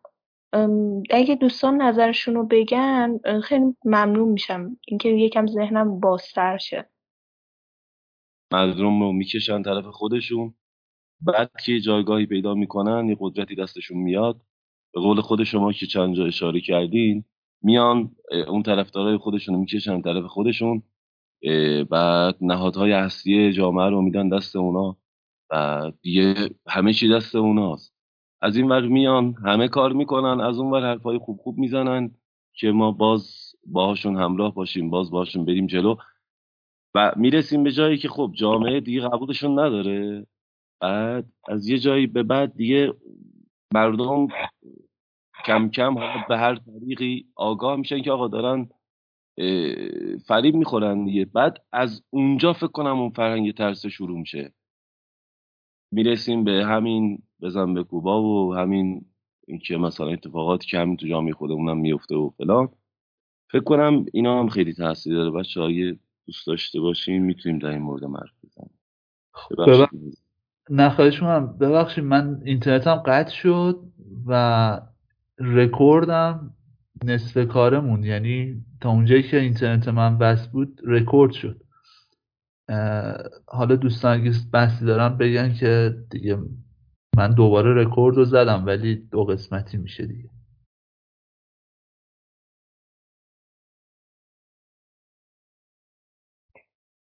من بخوام اگه به صحبت نده من یه چیزی بگم، من بخوام دوست از اونو یه صحبت دیگه کامنت بذارم، در واقع اونم اینه که تو جدالم خب مطرح شد که همه این کارا رو خب نظام‌های استقلال‌گرا و دیکتاتور هم انجام میدن و پوپولیست‌ها انجام میدن. تفاوتشون اینه که اونا کاملا اخلاقی و خیلی علنی این کارا رو میکنن و هیچ چیزی خدشه‌دار نمیشه، یعنی آبروی اونا خدشه‌دار نمیشه، کاملا اخلاقی و علنی دارن این کارو میکنن. بعد که حالا یعنی حالا جامعه آگاه میشه یا حالا هرچی، اینا دیگه میان همونجور که دوستان گفت مثلا فرهنگ ترس رو پیاده میکنن دیگه. مردم با اینکه آگاهن ولی دیگه اعتراضی نمیتونن بکنن چون میترسن که اعتراض بکنن اتفاق بدی واسهشون بیفته. این دقیقا سهه میذاره برای اون چیزی که دوباره کتاب گفت، گفتش که پلیس پوپولیسم و کسایی که پوپولیستن با محتوای سیاسی کاری ندارن، اینا یک ادعای اخلاقی دارن. یعنی هر کسی که توی یک نظام اسلامگرا مثل جمهوری اسلامی باشه، توی نظام دموکراتیک مثل مثلا هلند باشه، هلند هم مثلاش توی کتاب هست، من اونها دیگه نیاوردم، توی انگلیس باشه، توی آمریکا باشه، یا متعلق به مثلا نظام لیبرالیست باشه، عقاید لیبرال لیبرال داشته باشه، یه کسایی که جناح مثلا سوسیال سوسیال دموکرات هم مثلا ارتباطی با این چیزا نداره، با محتوای سیاسی کاری نداره. یعنی اینجوری نیستش که ما بگیم خب از طرف داره رفتارهای پوپولیستی انجام میده، از مثلا لیبرال هم که هست و بعد بگیم خب این مثلا مخالفه مثلا چیز سوسیالیسم و اینجوری نیست. همون مثلش دقیقا تو خود کشورمونه. کشورمون نه لیبرالیسم مثلا داره، نه سوسیالیسم داره، نه ناسیونالیسم داره، هیچ کدوم اینا نداره. این مردم مثلا هست، یکی یکی قومیت گراست، یکی طرفدار مثلا پانترکیسمه، این در حد خودش ها، در حد گفتگوهای در سطح خودش مثلا بیان میکنه. ولی تو نظام سیاسی ایران فقط دقیقا سهه میذاره به اون ویژگی پوپولیسته. این فکر کنم واقعی ترین پوپولیسته تو ایران باشن، چون فقط رفتارها رو کاملا انجام میدن ولی به هیچ محتوای سیاسی کاری نداره، کاملا اخلاقی. هم میگه نماینده مجلس کاملا رفتارهای پوپولیستی از خودش نشون میده، خیلی واضحه، دیگه که باید رئیس جمهور بشه این کار انجام میده در قالب اپوزیسیون. یعنی به همون برنامه‌ای که مثلا آقای جهانگیری، به همون برنامه‌ای که خودش معاون اون برنامه هست آقای روحانی اصلا میتونه اینا. خب دقیقاً یک پلی در ما تو رشته خودمون پزشکی‌ها زیاد میگن، یعنی تیپیک فلان چیزه، تیپیک پوپولیستن اینا. مثلا همینه که خواستم دوباره تاکید کنم که پوپولیسم اصلا کاری با سیاست و اون که چپ راست چجوریه کاری نداره. خواستم تو این جور جاهایی که حزب نداره، اینا هم گفتم مثلا دیگه، جاهایی که حزب قدرت هم وجود نداره مثل ایران که اصلا حزبی وجود نداره، تو این جور جاها خیلی بیشتره. همونطور که میبینیم دیگه، یک شخصی که میخواد شورای شهر شرکت کنه پوپولیست، تا بره اون بالاتر که میخواد رئیس جمهور بشه یا چیزایی. باز دوستان اگه نظری دارن من خوشم میشه. حالا که کسی حرفی نمیزنه، من تا ادامه بحث شما بگم. مثلا شورای شهر اینا بسازدی، این خیلی کاملا موافقم باهاتون. یعنی این بحث پوپولیسمی تو ایران خیلی خیلی مشهود تره، یعنی از پایین بگیریم تا اون بالا که دیگه خودمون میدونیم چجوریه. ولی خب سر این بحث شما من باز برمیگردم به همون مردم. این من نوعی فکر کنیم مثلا میخوام برم مجلس، نمیدونم چیز نماینده مجلس بشم برای اینکه رأی جمع کنم برای خودم، یعنی جامعه یه جوری شکل گرفته از نظر من ها، نمیدونم چرا، دوست دارم اینجوری نباشه ولی انگار واقعا اینجوریه. من نماینده مجلس برای اینکه بتونم رأی جمع کنم باید همین حرکات پولیسی رو داشته باشم. نمیدونم، از میگم اصلا دوست ندارم اینجوری باشه، ولی خب انگار مردم دوست ندارن واقعیت ها رو بشنون، انگار مردم دوست ندارن. الان مثلا طرف میاد، شاید میم خودشون دوست دارن این دروغای قشنگ قشنگ رو بشنویم. ما هم گفتم سری قبل همین اتفاقاتی که تو انتخابات، من یه بار قبلنا سال نود و دو بود که بود مثلا برای انتخابات مجلس یکی از دوستان یه مطلبی کار کرده بودن بی اخلاقی در جامعه، بعد موضوعش هم همین بحث انتخابات مجلس. من مطمئنم حالا از نگاه خودم اگه کسی واقعا بیاد واقعیت‌های جامعه رو بگه و این که بگه آقا ما مثلا من برم مجلس فقط میتونم این کارا رو بکنم و فلان چیزها در حوزه اختیارات من نیست، قطعا رأی نمیاره. بعد با این که نقطه مقابل اونم باز مثلا کسی که میاد بالا هست همون حرفای قلمبه سلمبه، یعنی تا اونقدر حرف میزنن که دیگه این رأس ما هم پا میشه میگه آقا هر چیز وعده‌ای ندین که مثلا نمیتونین.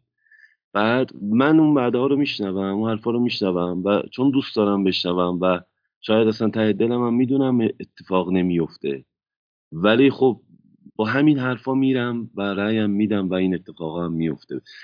من نظرم اینه که ما واقعا قبل اینکه بریم سراغ اینکه آدم‌های پوپولیست چجوریان، مثلا ببینیم ما مثلا یه موسولینی رو مثال بزنیم. موسولینی مثلا اون موقع یه جمله‌ای من ازش یادمه، میگفت چیزه من اگه مردم سنگ قبر من بنویسین اینجا، نمیدونم یکی از باهوشترین آدم‌های مثلا آرامید آرمیده که مثلا زمین تاکنون به خودش نیده. خب میدونیم موسولینی چه دیکتاتوری بوده، چه کارا کرده و فلان. بعد من فکر میکنم من من باعث میشم این اون آدم به اون مرتبه برسه که برسه به اون جمله، اون جمله رو به من بگه. من احساس میکنم ماها باعث میشیم اینا به اینجا میرسن.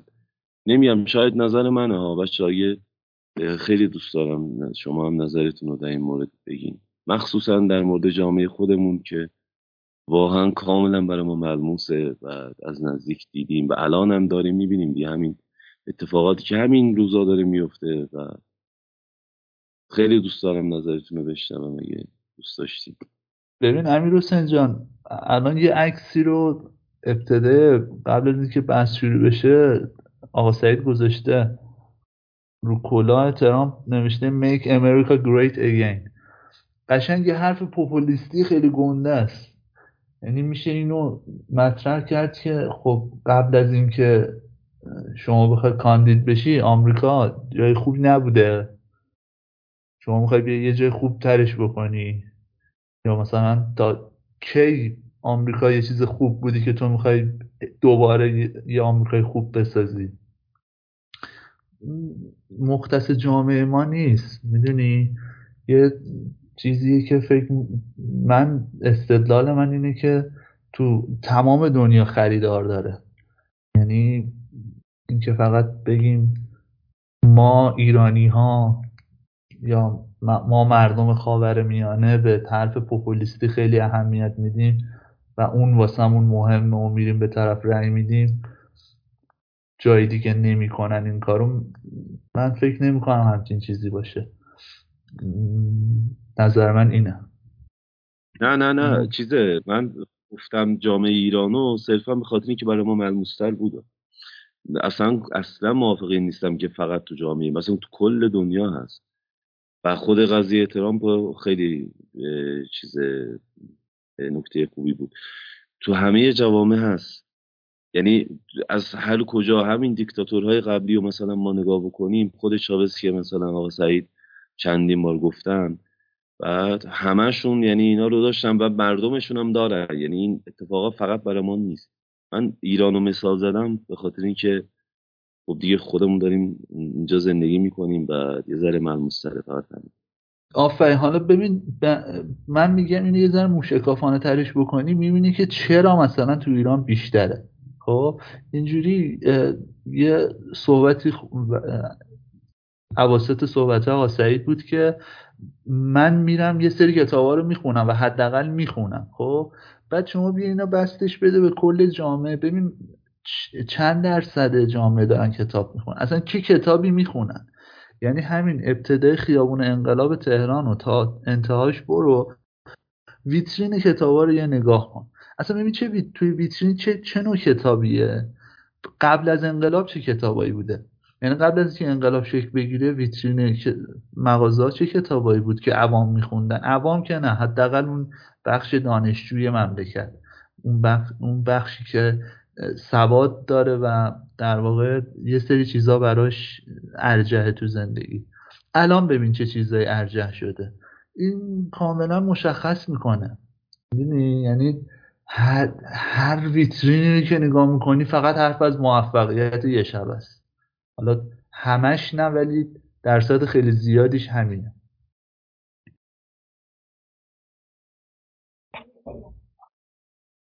من راجع صحبت های دوستمون آقا امیرحسین بخوام چیزی بگم، اگر کسی میخواد صحبت کنه صحبت کنه، من زیاد حرف زدم، دیدم میکروفون روشن شد.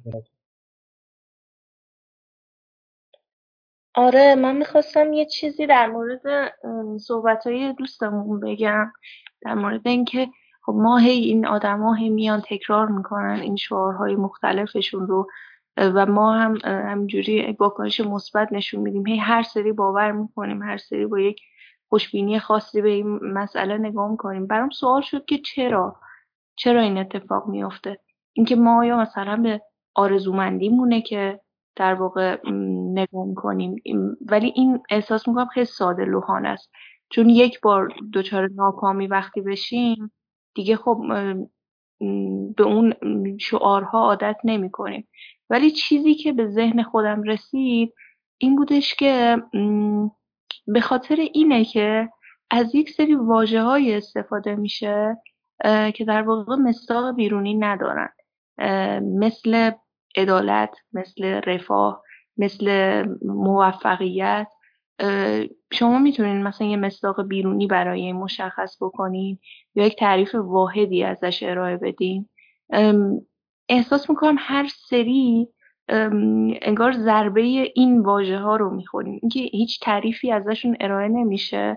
فلانی میاد میگه من میخوام عدالت رو برقرار کنم، من میخوام رفاه رو برگردونم یا اصلا رفاه بیارم. تو میگی که خب میگی چه آدم خوبیه، بعد وقتی که شکست میخوره توی اون داستان میگی خب رفاهی نبوده دیگه، انگار حتی خودت هم نمیدونی که اون رفاه چیه، چون آم چون یک نما و مصداق بیرونی نداره، تو همش در کنکاشی که به اون برسی و همینه که باعث میشه که هی هر سری دنبال اینا باشی. این نظر من بود، شاید هم اشتباه باشه، نمیدونم. آخه میدونی قضیه چیه؟ قضیه اینه که ما باید سازوکاره رو دنبالش باشیم. ببین اون چه سازوکاریه که یه شخص بیاد بالا برسه به یه جایگاهی که تازه بیاد حرف از عدالت بزنه که نماد بیرونی نداشته نداره، ما نمیتونیم براش پیدا کنیم. این سازوکاره اشتباس، این سازوکاره اصلا سازوکاره انتخاباتی نیست که یه شخصی به خودش اجازه میده که بعد از این که تازه از یه, فی... یه سری فیلترها گذشت بیاد یه حرف خیلی پوپولیستی خیلی بزرگی بزنه.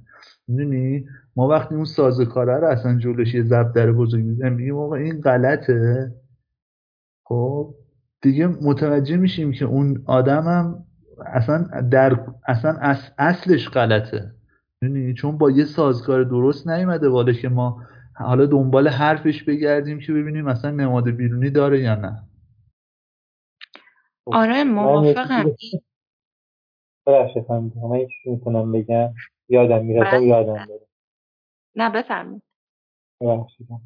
راجع اون عکسی که من فرستادم چند تا عکس دیگه هم می‌خواستم بفرستم ولی اشتباهی پاکشون کردم قبل ارائه هم دیگه فرصت نمیشه دارم دوباره درشون کنم. عکسی از الان خودتون سرچ کنید راحت میتونید بیاریدشون. توییت‌های آقای ترامپ که می‌دونید آقای ترامپ الان دیگه توییترش مخصوصه دیگه کاملا توییت‌های آقای ترامپ کاملا پوپولیسته. یعنی اگه شما یه سرچ کنید توییت‌های آقای ترامپ مثلا دو هزار و شانزده تا دو هزار و بیست بود دیگه اگه شما کنم یه عالمه حرفای پوپولیستی میاره. تو می‌بینید خب تو آمریکاش هم که دیگه خب دموکراسی خیلی بیشتره اونجا هم یه عالمه خریده داره چون یه دوره از ریاست جمهوری برنده شدن. راجع اون صحبتی که خب چی میشه تکلیفش من قبلش هم گفتم یه بار دیگه میخوام نظرمو بگم.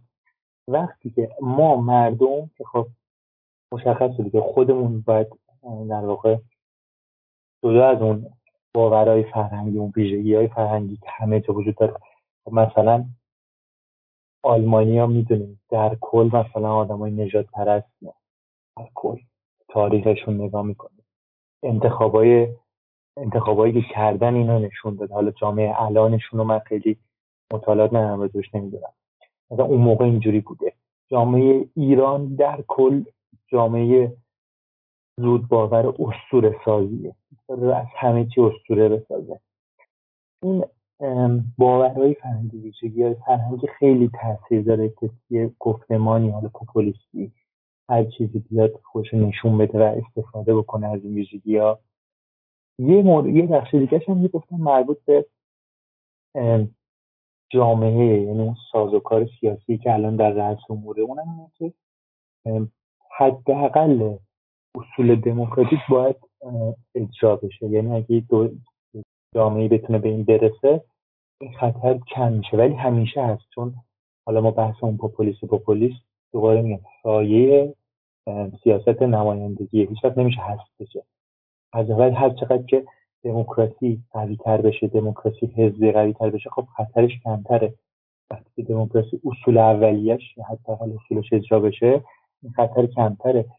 مثلا اگه یک شخصی نمایندگی سنفی داشته باشه حق اولیه‌اش رو بتونه بگیره شغل خوبی داشته باشه همه اینا این نظرش رو بگه آزادی بیان داشته باشه و خیلی چیزای دیگه که تو دموکراسی بدیهیه خیلی کمتر مثلا در مرز حرفای کسی که میگه که من عدالت رو رعایت میکنم حتی دستش قرار میگیره. این حداقل اصول خیلی کمک میکنه ولی هیچ وقت نمیشه خطرش رو در واقع پشت سر گذاشت. نمیدونم موافقت با این نظر میدونم همون دقیقا شما داشتی یه چیزی میگفتم واسه طرف کنم ادامه بدید شد. نه من صحبتم تموم شده بود فقط اینکه دوستمون در مورد این صحبت که در مورد ساز و کار صحبت کرد همین فهم میخواستم بگم که نه من فقط در مورد اون یعنی اون بخش خاص از این که چرا باور میکنیم نظر دادم خیلی مثلا به ساز و کارش نپرداختم. با حرفای شما هم تقریبا موافقم ولی باید هنوز بهش فکر کنم. ممنون که نظرت میدادیم دوستان اگه تفت باید دادیمش نگید منتظریم که بشنم میان بچه. خب ما الان از خیلی جهات حرف زدیم در مورد الان جامعه پوپولیستی مردم و اینا و این نقش رسانه ها چیه؟ مطبوعات، رسانه ها، ارتباطات بعد اینا چقدر میتونن جهت دهی بدن؟ یعنی این که مثلا یا طرف مردم بگیره یا طرف این مثلا پوپولیست ها و فلان یا اگه باز بریم سمت حکومت همون گفتیم اقتدارگرا. خب اگه قرار باشه ما تو جامعه‌ای زندگی بکنیم که حکومتمون خیلی راحت بگم مثلا دیکتاتوری باشه خب اون مشخصه دیگه مطبوعات و رسانه و فلان همه چیز تحت نظر این. بعد از نگاه من خب بیشتر این فضای پوپولیستی و همین سیاستمدارهای پوپولیست بیشتر تو این جوامع شکل میگیرن. بعد خب این مطبوعات که میگن مطبوعات رسانه و آزاد و فلان، ما خب اگه حالا فرض بر این بگیریم که ما الان تو جامعه هستیم که دیکتاتوریه و هرچی مطبوعات و رسانه داریم دست همین حکومت زیبای دیکتاتوریه، بعد و خب ما نمیتونیم، یعنی هیچ کاری نمیتونیم انجام بدیم. ولی خب خوشبختانه حالا مزرات فضای مجازی اینا رو بزنیم کنار، یه خوبی هم داری که الان مثلا ما دسترسی داریم و خب ارتباطاتمون بیشتر شده. خب اینا چقدر؟ چون مثلا خیلی سانتاژ رسانه‌ای میشه همین حرفای پوپولیستی، همین حرفای سیاستمدارای پوپولیستی خیلی سانتاژ رسانه‌ای میشه. من یه جا مثلا دیده بودم میگفت بحث زیاد بحث زیاد شد در مورد دموکراسی. بعد من از نگاه خودم اینه که دموکراسی دروغ بیشتر میگه. من مخصوصا دروغای متفاوت جا دیده بودم میگفت دولت دروغ میگه، بعد روزنامه ها، مطبوعات، رسانه ها اینا زیاد دروغ میگن. بعد ولی خب تو دموکراسی دروغ ها خیلی متفاوته، یعنی همه جور میشه دروغ. بحث پوپولیستی هم اینجوریه، ما اصلا بخوایم اینا رو در مقابل هم دیگه قرار بذاریم، قرار بدیم. من نگاه من اینه که ما مردم عوامی که فریب اینا رو میخوریم واقعا خیلی دستن هست.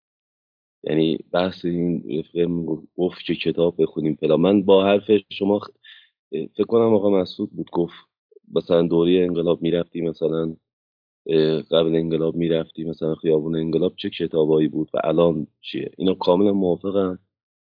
بعد اینو یه ذره بستش بدیم، اینه که ما تو همه جهات اینجوری شده. الان مثلا ما اون موقع چه نویسنده‌ای داشتیم، الان کیان؟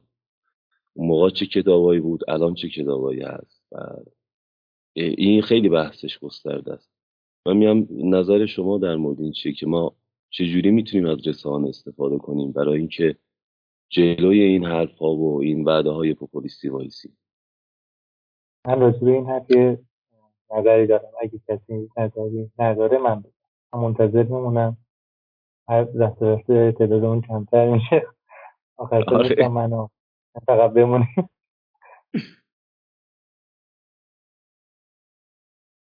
خب من بگم تمومش میکنم. آره آره آره اینو اینو من بگم، بعدش اگه حتی سوالی نوشتن یا حرفی نبود دیگه رفت زحمت کنیم.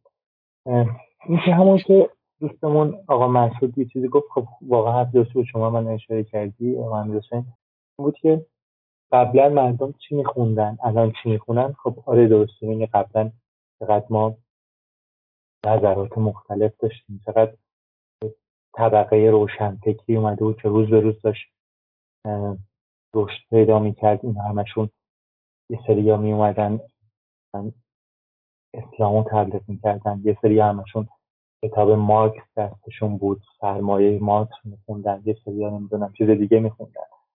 همه اینا، یعنی این چیزی که الان برداشت منه ها، میخوام ارتباط بدم با اون چیزی که نظر کتاب و نظر منه، نظری که من به شخص دارم خب به نظری که کتاب من این خندش داره نزدیکه. اونم اینه که دوباره وقتی که این دموکراسی تا یه حدی حاکم باشه، هرچند اون خطر وجود داره ولی خطره دیگه نمیتونه غالب بشه. یعنی الان وقت رسانه، خب دموکراسی داریم دیگه، ما میگیم دموکراسیه، رسانه میاد یکیش متعلق مثلا به همون شخص پوپولیسته، میاد تعریف میکنه، یکی میاد میگه روشنگری میکنه، میگه آقا فلان فلان تو مثلا این ویژگی رو داری، میشه که داری تو پوپولیستی، مردم اون خواننده‌هاشو آگاه میکنه دیگه. باعث میشه که مردم کمتر باور بکنن گفتمان پوپولیستی رو. وقتی آزادی بیان باشه، که دموکراسی باشه، این خنثی میشه، این خطری جدایی از طریق رسانه.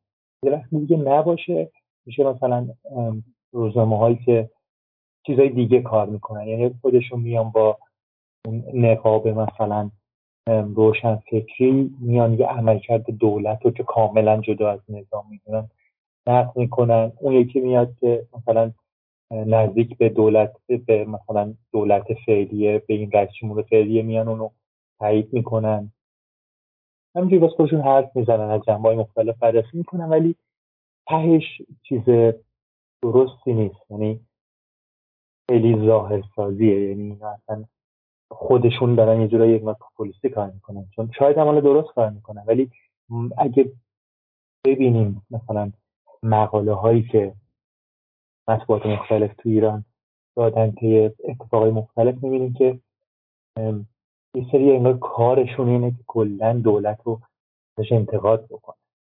من هیچ وقت ما نفهمیدیم که آره اینا نظرشون اینه، اینجا اینا موافقن، هیچ وقت اینجوری نبوده، همیشه مخالف، یه سری مخالف یه سری موافق، واسه این که مردم بگن آره ببین طرف انتقاد کرده تو مطبوعش و مطبوعاتا نامکن دموکراسی دیگه، هر کس نظرش رو میده و اصلا اینجوری نیست.